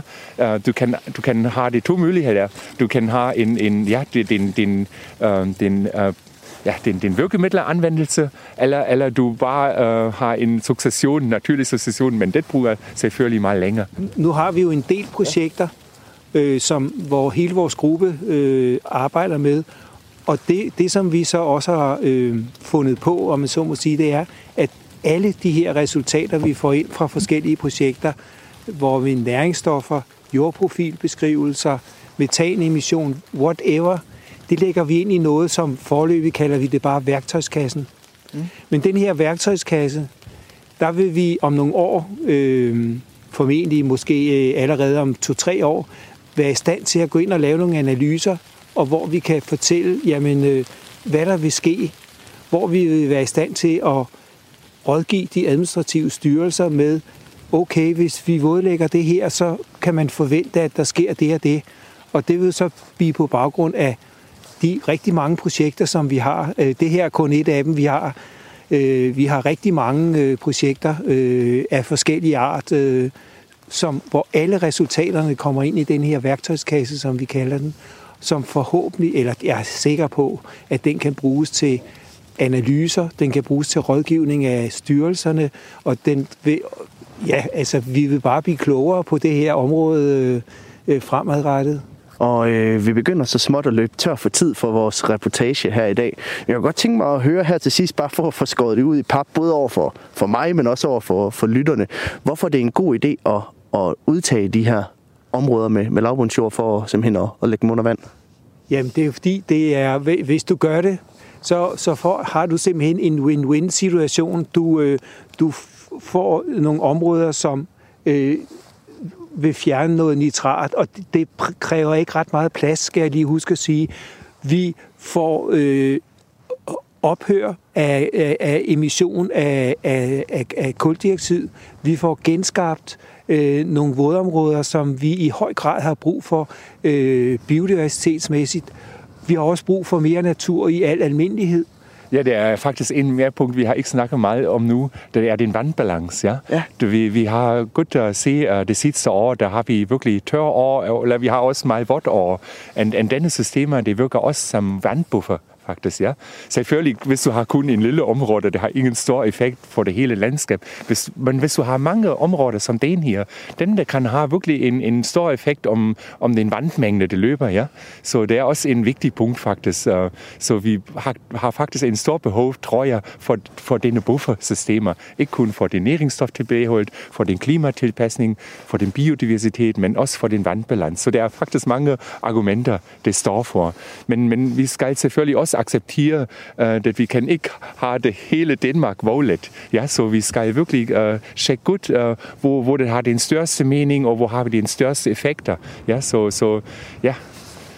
Man kan også sige, at uh, i og med, når man vådlægger de her meget, meget store arealer, så, så giver det også mulighed for, at man kan gensno vores vandløb. Altså mange af vores vandløb har jo været kanaliseret gennem mange år, og har det ikke særlig godt. Men her, hvor vi laver vådområder, der kan vi gensno vandløbene, og man kan ophøre med vandløbsvedligeholdelsen og få øh, nogle unikke vandløb tilbage igen.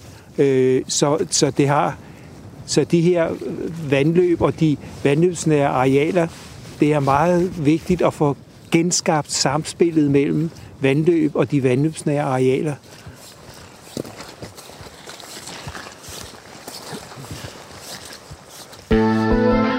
Lytter til Radio 4. Så er vi hjemme i varmen igen. Øhm, og Annette, nu, øh, nu bliver det alvorligt altså. Nu, nu skal vi til at snakke lidt politik. Hvad tænker du om det, den her, de her planer? De er jo, de er jo retfærdiggjort af klimaet. Det er klimaet, der ligesom er grunden til, at nu vil man bruge milliarder, fordi det koster milliarder af kroner at udtage så meget jord. 100.000 hektar lavbundsjord. Og en stor del af dem skal gøres våde igen. De skal med det der ord, som lyder som et eller andet, der med, at man pisser om natten i sengen. Ikke? Men det hedder vådlægning. Ikke vådlægning, men vådlægning. Øh, hvad tænker du om det?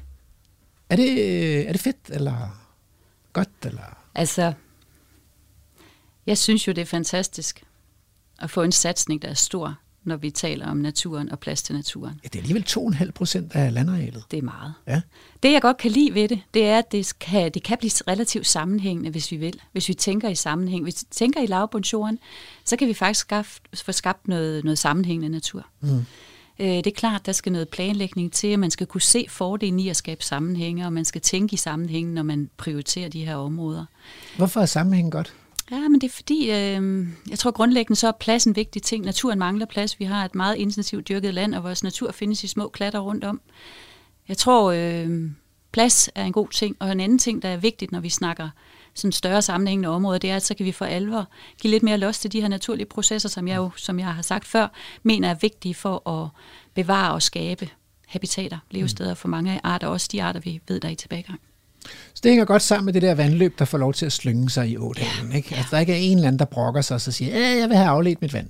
Ja. Men at det, det giver også mening i forhold til at give plads til de der store dyr, som vi har haft med mange gange i Vildsborg. Øh, altså store græsne dyr, som kan få lov til at leve og vandre i stor sammenhængende natur på lidt mere naturlige præmisser, end det foregår i dag.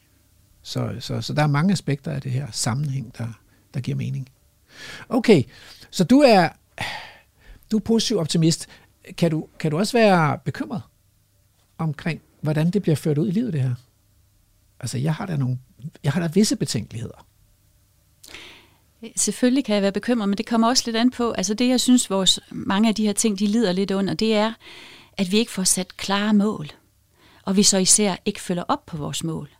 Altså jeg synes jo, når man går ud og laver et projekt, og især en satsning i denne her størrelse, så bør man for hvert område sige, målet er, dak, dak, dak, så meget på klimagassiden, så meget på næringsstofsiden, så meget på biodiversitetssiden.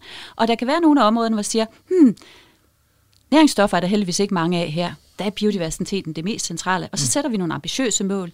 Så kan der være andre områder, der bliver valgt ud, fordi man siger, hmm, her har vi faktisk problem i forhold til primært næringsstoffer, og så vil målene se anderledes ud. Men jeg synes, det er meget trist det der med, at vi, øh, vi tror, at vi kan skabe ådale, hvor vi kan det hele på samme tid og i stor målestok, uden at måle på det. At det er en forventning, vi har. Vi følger ikke op med regelmæssig overvågning. Og i værste fald, så betyder det jo måske, at vi laver et tiltag, der ikke virker, mm. som vi forventer, det virker. Og så kan vi have nok så mange regnestykker og modeller, der fortæller, at det virker, men hvis vi ikke måler på det, ved vi jo reelt ikke, om det virker men, i det omfang. Men er sandheden ikke, at vi har mål for klimareduktion, klimagasreduktionen, og vi har mål for næringsstofreduktionen, men vi har faktisk ikke nogen mål for, hvor meget natur og biodiversitet vi skal Nej, i Danmark. og det er lige præcis det, jeg rigtig gerne vil have. At i stedet for, at man bare siger, at det giver også noget for biodiversiteten, uden man grundlæggende med definerer... Sådan en, en, hvad, en fribillet. Ja, uden man egentlig definerer, hvad er det for en slags biodiversitet, ja. vi taler om? Er det bare, fordi vi gerne vil have nogle flere af de arter, vi allerede har, eller noget mere plads til de arter, vi allerede har? Eller er det, fordi vi gerne vil have nogle flere af de arter, vi ved, de har i kommunen ved siden af? Ja. Eller er det faktisk, fordi vi vil have nogle af de arter, som vi har en både national og international forpligtelse overfor? Ja. Det, synes jeg, det synes jeg faktisk, vi, vi burde give os selv og sætte nogle mål, vi kan mm. måle på og følge op på. Mm. Øhm, men jeg synes faktisk også, at når vi snakker både klima og næringsstoffer, ja, vi ved en masse, vi har en masse viden, og noget af det måler, følger vi op på. Men vi har et begreb, der hedder adaptiv forvaltning. Jeg vil sige, det gør vi ikke meget i. Og adaptiv forvaltning, det er det her med, at man sætter sig et mål, man laver en indsats for at nå målet, og så stopper man ikke der, man undersøger også, om det så rent faktisk om det virker. sig, om, man, om det virker. Og, og man kan sige, at det nye koncept, som næsten er det nye sort inden for, for det, vi arbejder i, Rasmus, naturbaserede løsninger. Mm. Øh, lige præcis her er det jo helt centralt mm. at lave den her øh, sætte klare mål og følge op på målene. Ellers mm. så kan du faktisk ikke tale om naturbaseret løsning, fordi i definitionen af naturbaseret løsning, der ligger, at du skal tilpasse, hvis det ikke virker, som du forventede, det skulle virke. Så, hvis nu du fik en ådal, ja Øh, og så fik du besked på, at nu skulle øh, al dyrkningen ophøre, alle de kulstoffrie lavbundsjord skulle tages ud, og vi skulle også have en positiv effekt for biodiversiteten. Hvad vil du så gøre? Ja, altså, det er jo, øh, det er jo svært, fordi snakker vi i spidsen i et vandløbssystem op i toppen, i nærheden af, af kilden, eller snakker vi Gudenåen, hvor vi er meget langt nede i systemet? Hvis vi tager en lidt mindre å, så, Sådan så lidt vi, imellem? Så tager vi det hele, hele en lidt mindre å. Okay. Det er jo fordi, når jeg siger, at det kan gøre det lidt sværere, det er fordi vand bevæger sig jo i en retning fra kilde til udløb.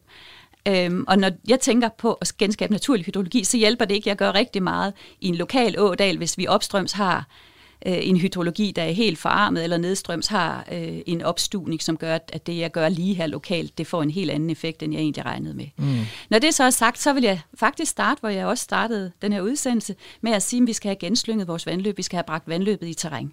Okay, op med vandløbsbunden, og det skal have lov til at slynge sig. Men vi skal have genslynget. Altså, kan man ikke bare lade vandløbet jo, selv genslynge jo, jo. sig? Det er faktisk, øh, faktisk synes jeg, at det er super fint de steder, hvor man bare har altså, vi skal, vi skal hjælpe lidt med at få vandløbet bragt i terræn, så vi skal på en eller anden måde have kigget lidt på, hvad er det for et geologisk udgangsmateriale her, hvordan ja. vi forvente en naturlig vandløbsbund så ud, og så skal vi have bragt noget materiale derud. Ja. Fordi vi kan ikke kompensere for alt det, der er blevet fjernet ved bare at lade naturen øh, klare det selv. Vi er nødt til at bringe noget materiale i bunden af, af åen, og når det så er gjort, så kan planterne og vandet faktisk klare rigtig meget. Så skal vi bare væbne os med lidt mere tålmodighed.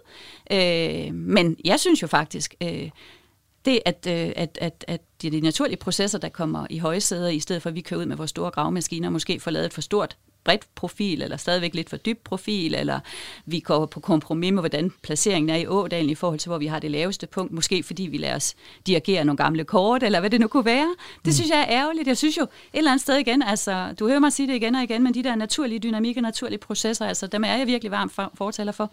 Også fordi vi ved, det kan faktisk bidrage med rigtig, rigtig meget. Så du vil ikke genskabe billedet, du vil genskabe den levende natur. Jeg vil genskabe det, der er processerne, der pointen. kan støtte op ja. om levende natur. Ja. Præcis.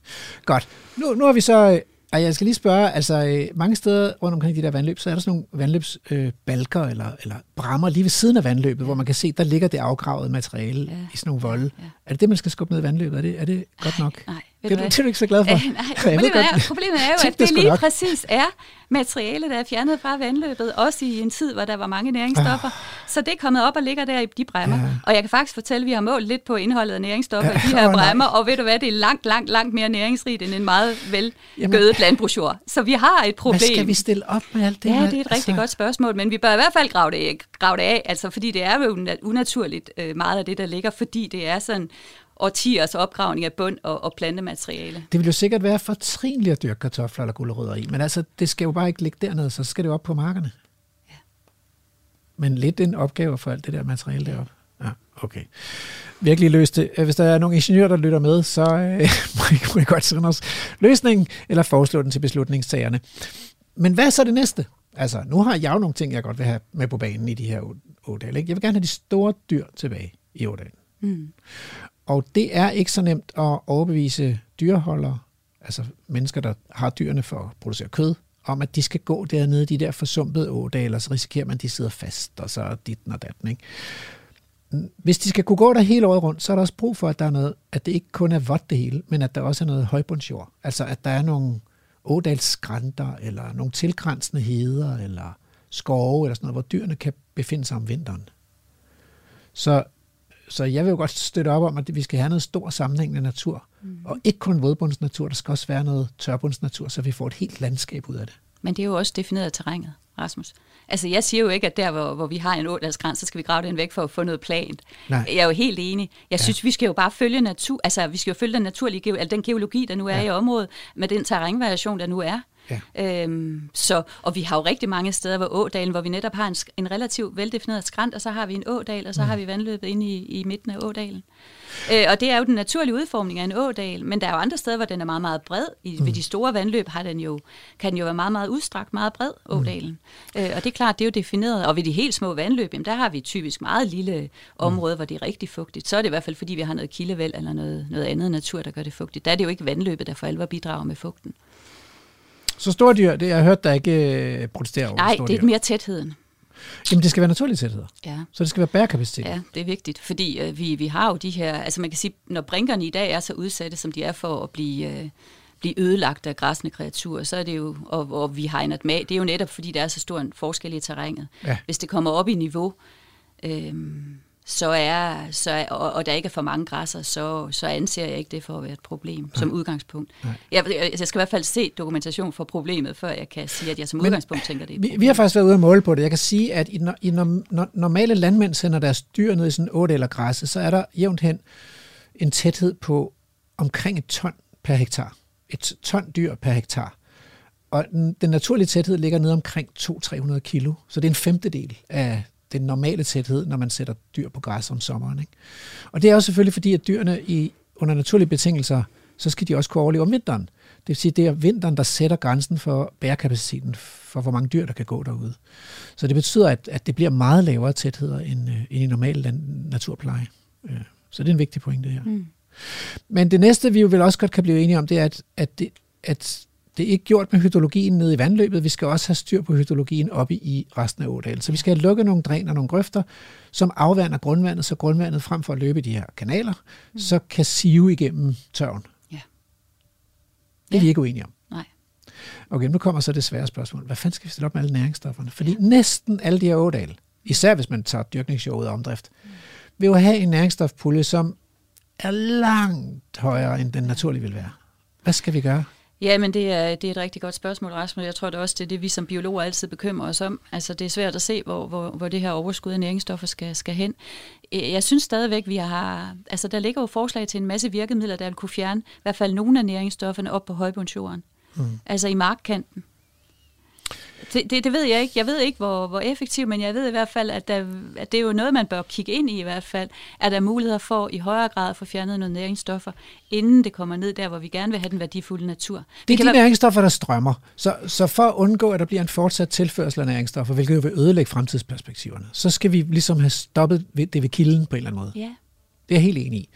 Men der ligger så også den der øh, kapitalen eller puljen dernede. Car- Carlos og Dominik, især Dominik, taler om, at man kan rømme topjorden. Mm. De øverste 20 cm, hvor en meget stor del af næringsstofferne ligger. Det synes jeg jo lyder super lækkert. Jeg tænker også, åh, det lyder også dyrt. Mm. Det kan blive så ret meget jord. Mm. Du nikker, du nikker. Ja, det kan blive så ret meget jord. Det kan det. Øh, og Dominik, han vil gerne dyrke tomater i den der jord. Mm-hmm. Ja, det kan blive så ret mange tomater. ja, det kan det. Du har ikke nogen bedre løsninger. Altså, Altså, det har jeg jo ikke. Altså, Nej. det, det, er, det er jo, øh, man kan sige, det er jo et overskud af næring, som vi bør jo et eller andet sted glæde os over næringsstoffer. Det har jo en positiv lyd, og det er jo positive næringsstoffer, er jo noget, der kan give vores planter vækst. Mm. Det, er bare, det skal bare ramme de rigtige planter, og det er som regel dem, der er vores afgrøder, vi gerne vil have, det rammer. Det er, ikke de, det er ikke de vilde planter, de har ikke brug for det. Der bliver det lidt et affaldsstof, men for vores, for vores produktionsplanter er det jo super. Så vi bør jo kunne bruge det fornuftigt. Altså fosfor er jo en begrænset ressource, så hvis vi ikke kan bruge det fornuftigt, så er det jo fordi, vi mangler fantasi. Vi bør jo kunne se en mulighed, i stedet for at se det som en begrænsning. Men altså, jeg, jeg kommer også lidt til kort med min faglighed, for jeg ved ikke helt, øh, jeg kender ikke øh, sammensætning af næringsstoffer i det, jeg kender, ikke, jeg kender ikke potentialet i det, og jeg ved ikke, om der så også er nogle problemstoffer, som vi skal forholde os til. Øhm, så muld er guld i køkkenhaven, og muld er gift ude i de naturlige økosystemer. Ja, ja.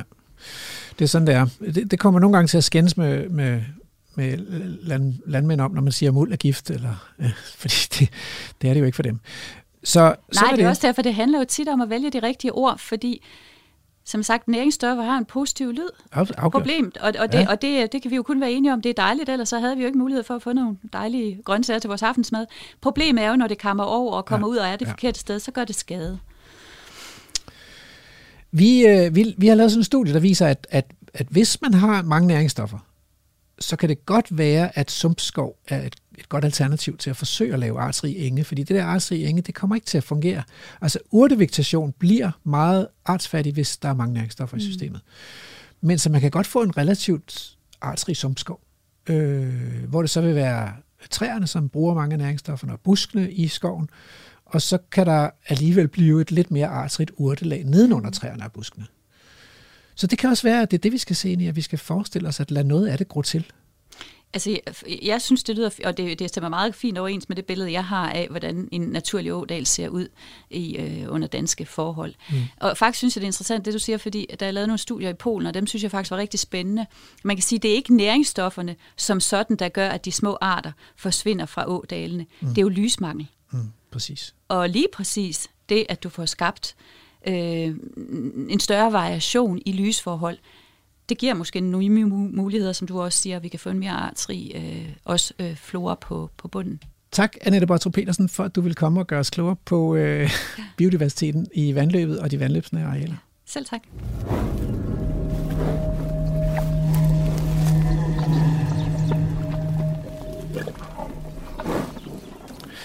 Nå, Bjarne, det er blevet den tid, øh, så har du et dyr til mig. Ja, det er æslet. Det europæiske æsel. Æslet. Men, men så var der også et eller andet hængeparti. Der var noget med de der bærbaber. Ja, vi øh, kom lidt let hen over det der med, øh, hvor de egentlig... Øh, Kunne trives. ja, og de kan sådan set trives i hele Europa. På Alright. nær det allernordligste. Men hvordan kan du sige det med så stor sikkerhed? Man har fundet fossiler i England øh, og i Tyskland og hele vejen ned. S- s- Så, men det var, og det var ikke i før pleistocæn, altså det er ikke millioner år siden. Nej, det var i det var vores sidste øh, mellemistid. Okay. Og så bliver jeg nødt til at stille spørgsmålet igen, altså ligesom med mange af de andre dyr, hvorfor er de så uddøde? Altså, jeg vil tro, at det er istiden, der slog dem ihjel. Hvorfor er de ikke kommet igen? Ja, det er jo det gode spørgsmål. Det, er der er Hvad ikke tror du? rigtig- Jeg tror, vi har en finger med i spillet, Okay, ligesom med så Så mange, de mange andre. Ja. okay. Øh, men så var det det æsel der. ja, det har vi jo også haft. Æsler. Og det ligner jo lidt en hest, altså. Sådan en lille sted i krapyl af en hest. Ja, ja. som skryder. Ja, I, ah, ja. Ja, lige præcis. De findes jo stadigvæk, sådan nogle æsler der. Jeg der ser dem indimellem. Ja, og øhm, det er faktisk også en art, som vi med god samvittighed kunne få tilbage, for øh, det har vist sig med, med DNA-analyser, at det europæiske æsel faktisk slet ikke var sit eget æsel. Det er en del af det asiatiske æsel, og endda faktisk så meget, så at man godt kan sige, at det er den samme. Okidoki. Det er okidoki, må man sige. Men det, det er jo lykkeligt. Øh, fordi i modsætning til vildhesten, hvor man jo må sige, at vi har nok tabt den, altså måske der er lige de der p-heste, og uroksen, den har vi tabt, så har vi æslet nu. Ja, ja. Men skal vi acceptere sådan nogle, øh, de, ret, de kan blive ret sure, sådan nogle æsler der? Øh, ja, øhm, der er så, øh, man kan sige, den lille forskel, at, øh, at den type æsel, vi havde i Europa, de havde været så lang tid, så de havde udviklet øh, en vandtæt underpels. Alright, det er smart. Ja, et Fordi uldlag. det regner jo helvede til mange steder i Europa. Ja, og øh, de æsler, vi har tilbage, har ikke helt, de er ikke vandtætte, kan man sige. Så må vi se, hvor syet nogle gårdsætsjakker til dem. Nej, det kan jeg godt se, det er et problem. I hvert fald, hvis de skal øh, sættes ud i Danmark. Ja, Man kan jo godt finde nogle tørre steder i Europa. Øh, Spanien, ja, for eksempel. ja. Altså, de kunne sagtens være. Ja. Øh, også forskellige steder i Østeuropa. De kan ja. nemlig godt tåle kulde, øh, men de er ikke så glade for vand. Og der er et eller andet andet. Øh, er det ikke også lidt sådan med kaniner? Jo. Ja. Så, så, så øh, det der våde klima, det, det er ikke alle dyr, der er glade for det. Nej, nej. Men betyder det, at vi skal droppe tanken om at få æsler tilbage i Danmark? Øh, nej, fordi øh, vi, øh, vi ved jo strengt taget ikke rigtigt, hvad de kan og hvad de ikke kan.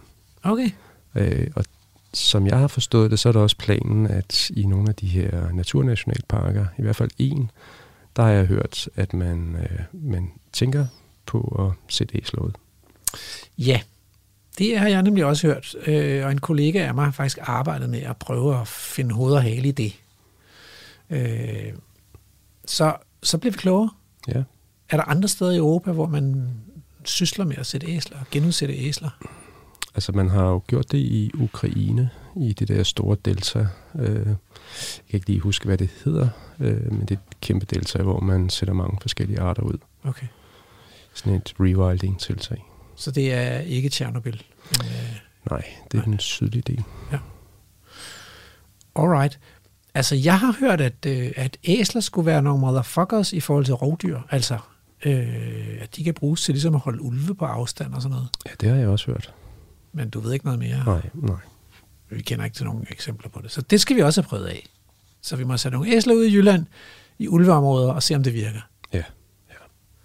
Jeg ved ikke, hvad man, øh, altså, jeg ved ikke engang, hvad man skal ønske sig. Det er også synd for ulvene, hvis ikke de kan få noget mad. Ja, så må de spise nogle krondyr. Det er nogle får. Jamen, det, må, det kan de jo ikke jo. Nå, det er jo det, de, det, er jo det man sætter jo æslerne ud sammen med fårene, ja. Nej, det, det har vi ikke tænkt færdigt igennem. Men, øh, men, øh, men det er en lykkelig historie, at vi har æslet nu. Et æsel, som er meget tæt på det europæiske æsel. Måske den samme art. Ja. ja. Men hvis det er den samme art, kan de så ikke, kunne man ikke forestille sig, at de kunne udvikle den der vandtætte underpels igen? Øh, jo, det tager lidt tid, men, øh, men det kunne man godt forestille sig. Evolution er sådan en ufattelig langsom ting. Ja. Altså, de, skal vi ikke have de der genetikere på banen snart? Kunne de ikke gøre, altså kunne de ikke hjælpe? Kunne de ikke finde generne for vandtæt underpels, og så få sat gang i det, altså? Altså, Så vi ikke skal min, vente. for min skyld ingen alarm. Men øh, Så du er ikke imod genmanipulation? øh, nej, nej, Nej. nej, det er jeg egentlig ikke. Øh, jeg synes, man skal bruge det med omtanke. Øh, men, øh, men nej. Altså, øh, og hvorfor er de æsler der forsvundet fra Europa? Jeg tænker, at øh, de også har smagt ret godt. Sådan grillet over et bål, måske. Det er bare den evige historie. Vi har bare et os, altså, vi har tømt køleskabet. Øh, ja, altså man kan sige, at en anden mulighed er jo, at vi har... Altså lige præcis med æslet, så gælder det nok ikke rigtigt. Øhm, og så måske alligevel i Sydeuropa. Man ved ikke helt, hvornår den forsvandt, men man kunne godt forestille sig, at, øh, at vores egne husdyr måske har medvirket til at udrydde øh, ikke bare æslet, men også andre dyr. Så det er jo de der husdyr, som udgør så stor en del af biomassen af pattedyr i dag. Ja, øh, Og det du siger, det er, at hvis de har spist det samme, så kan man jo have spist dyr, de store vilde dyr ud af huset. Ja, Ligesom der i dag i Afrika er konkurrence ja. om græsningsarealerne. Lige præcis. Ja. Kvæg og vilddyr. Ja. Okay, øh, Bjarne, tak for æslet. Selv tak. Du lytter til Radio 4. Så er det blevet tid til spade for en spade. Og det lyder sådan her. Det er ikke mere end 100 år siden, at Danmark blomstrede langs veje, i enge og bakker og på hvilende marker. Sådan er det ikke længere. For i dag skal man lede længe efter førhen almindelige planter, som hjertegræs, engblomme, guldblomme, mælkurt og timian. Der burde dog være håb forude, for regeringen har afsat penge til at forbedre naturen og vandmiljøet. Indsatsen skal bidrage til at opfylde Danmarks internationale forpligtelser i vandramdirektivet og habitatdirektivet. Efterhånden kommer der navne på de lavbundsjorder, så, hvor der skal gøres en særlig indsats for vand og natur. I valget af projekter bliver der lagt vægt på, om projekterne reducerer udledningen af kvælstof og fosfor til vandmiljøet og bremser udledningen af klimagasser. Det lyder jo meget godt, men skal der så være natur i ådalene? Eller skal de bare bruges som rensningsanlæg og kulstofbanker? Eller produktion af biomasse? Næringsstofferne er præcis lige så skadelige for naturen i ådalens enge og moser, som de er for naturen i søer og fjorde. Vi får ensformige bevoksninger af brændenælder, tisler og dueurt, og de ophobede næringsstoffer vil i lang tid fremover forhindre udviklingen af en mangfoldig natur. Lad os derfor se en samlet plan for naturindsatsen med en ligeværdig prioritering af effekterne på natur og miljø, både på land og i vand. Og lad os se en plan for, hvordan effekten af indsatsen vil blive dokumenteret, så vi kan se, at pengene er givet godt ud. Se, det jeg lige har læst op nu, det skrev jeg sammen med Annette Bottrup Petersen og en, endnu en kollega i 2007. Det er 16 år siden. Men det kunne næsten sendes ind til en avis igen i dag. For godt nok bliver lavbundsjordene mere naturlige, hvis dyrkningen og afvandingen ophører. Men der skal mere til, hvis det skal blive til vild natur. For det første skal tilførselen af næringsstoffer stoppe. For det andet skal busker og træer have lov til at vokse frem uden at blive fældet. For det tredje skal store planteæder have mulighed for at græsse i områderne ved naturlige tætheder. De her betingelser bliver næppe opfyldt, hvis ikke man målrettet går efter at få det tinglyst og få det med i planlægningen. Tak for det, Rasmus. Velbekomme. Ja, ja, det, jeg var nødt til at skrive en lille smule om i det gamle øh, debatindlæg, for okay. at få det til at passe. Så jeg fået noget til med klima, fordi dengang i 2007, der var klima ligesom ikke et issue, altså. Nej, det er rigtigt. Vi er blevet der er sket noget. klogere, eller hvad man skal sige. Ja. Opmærksom. Ja. Det her er jo også, øh, det har vi slet ikke fået snakket om, det her er jo årets første udsendelse. Det er det nemlig. Ja. Hvad, øh, altså hvad forventer du af det her år? Jeg forventer selvfølgelig, at vi bliver øh, vildere. Vildere? vildere og vildspor? Ja. Vildere, mere nøgent, hudløst ærligt. Okay. Ja. Ja, vi har, har ikke været så nøgne. Jeg var lige i vandet på et tidspunkt. Det er det. Der var jeg faktisk heller ikke helt nøgen. Og det er forholdsvis billigt på radio. Ja, det er det. ja, okay. Ja. Nå, men altså, det er ved at være slut Ja, i dag. Altså, det er Ja. det. Øh, Ja, vi er faktisk ved jeg skal nå at takke og, og et haiku og sådan noget. Og måske har du noget musik, som skal indvarsle året. Men hvad kunne du godt tænke dig i år? Har du, har du et ønske? Mm. Jeg kunne godt tænke mig at se en ulv. Det kunne jeg virkelig godt det tænke kan jeg faktisk også godt tænke mig. Ja. Kan vi ikke, kan vi ikke have det på Vi vores... skal på ulvejagt. Ja, Det synes jeg. ulv, ja. Ja. Lad os sige det. Godt.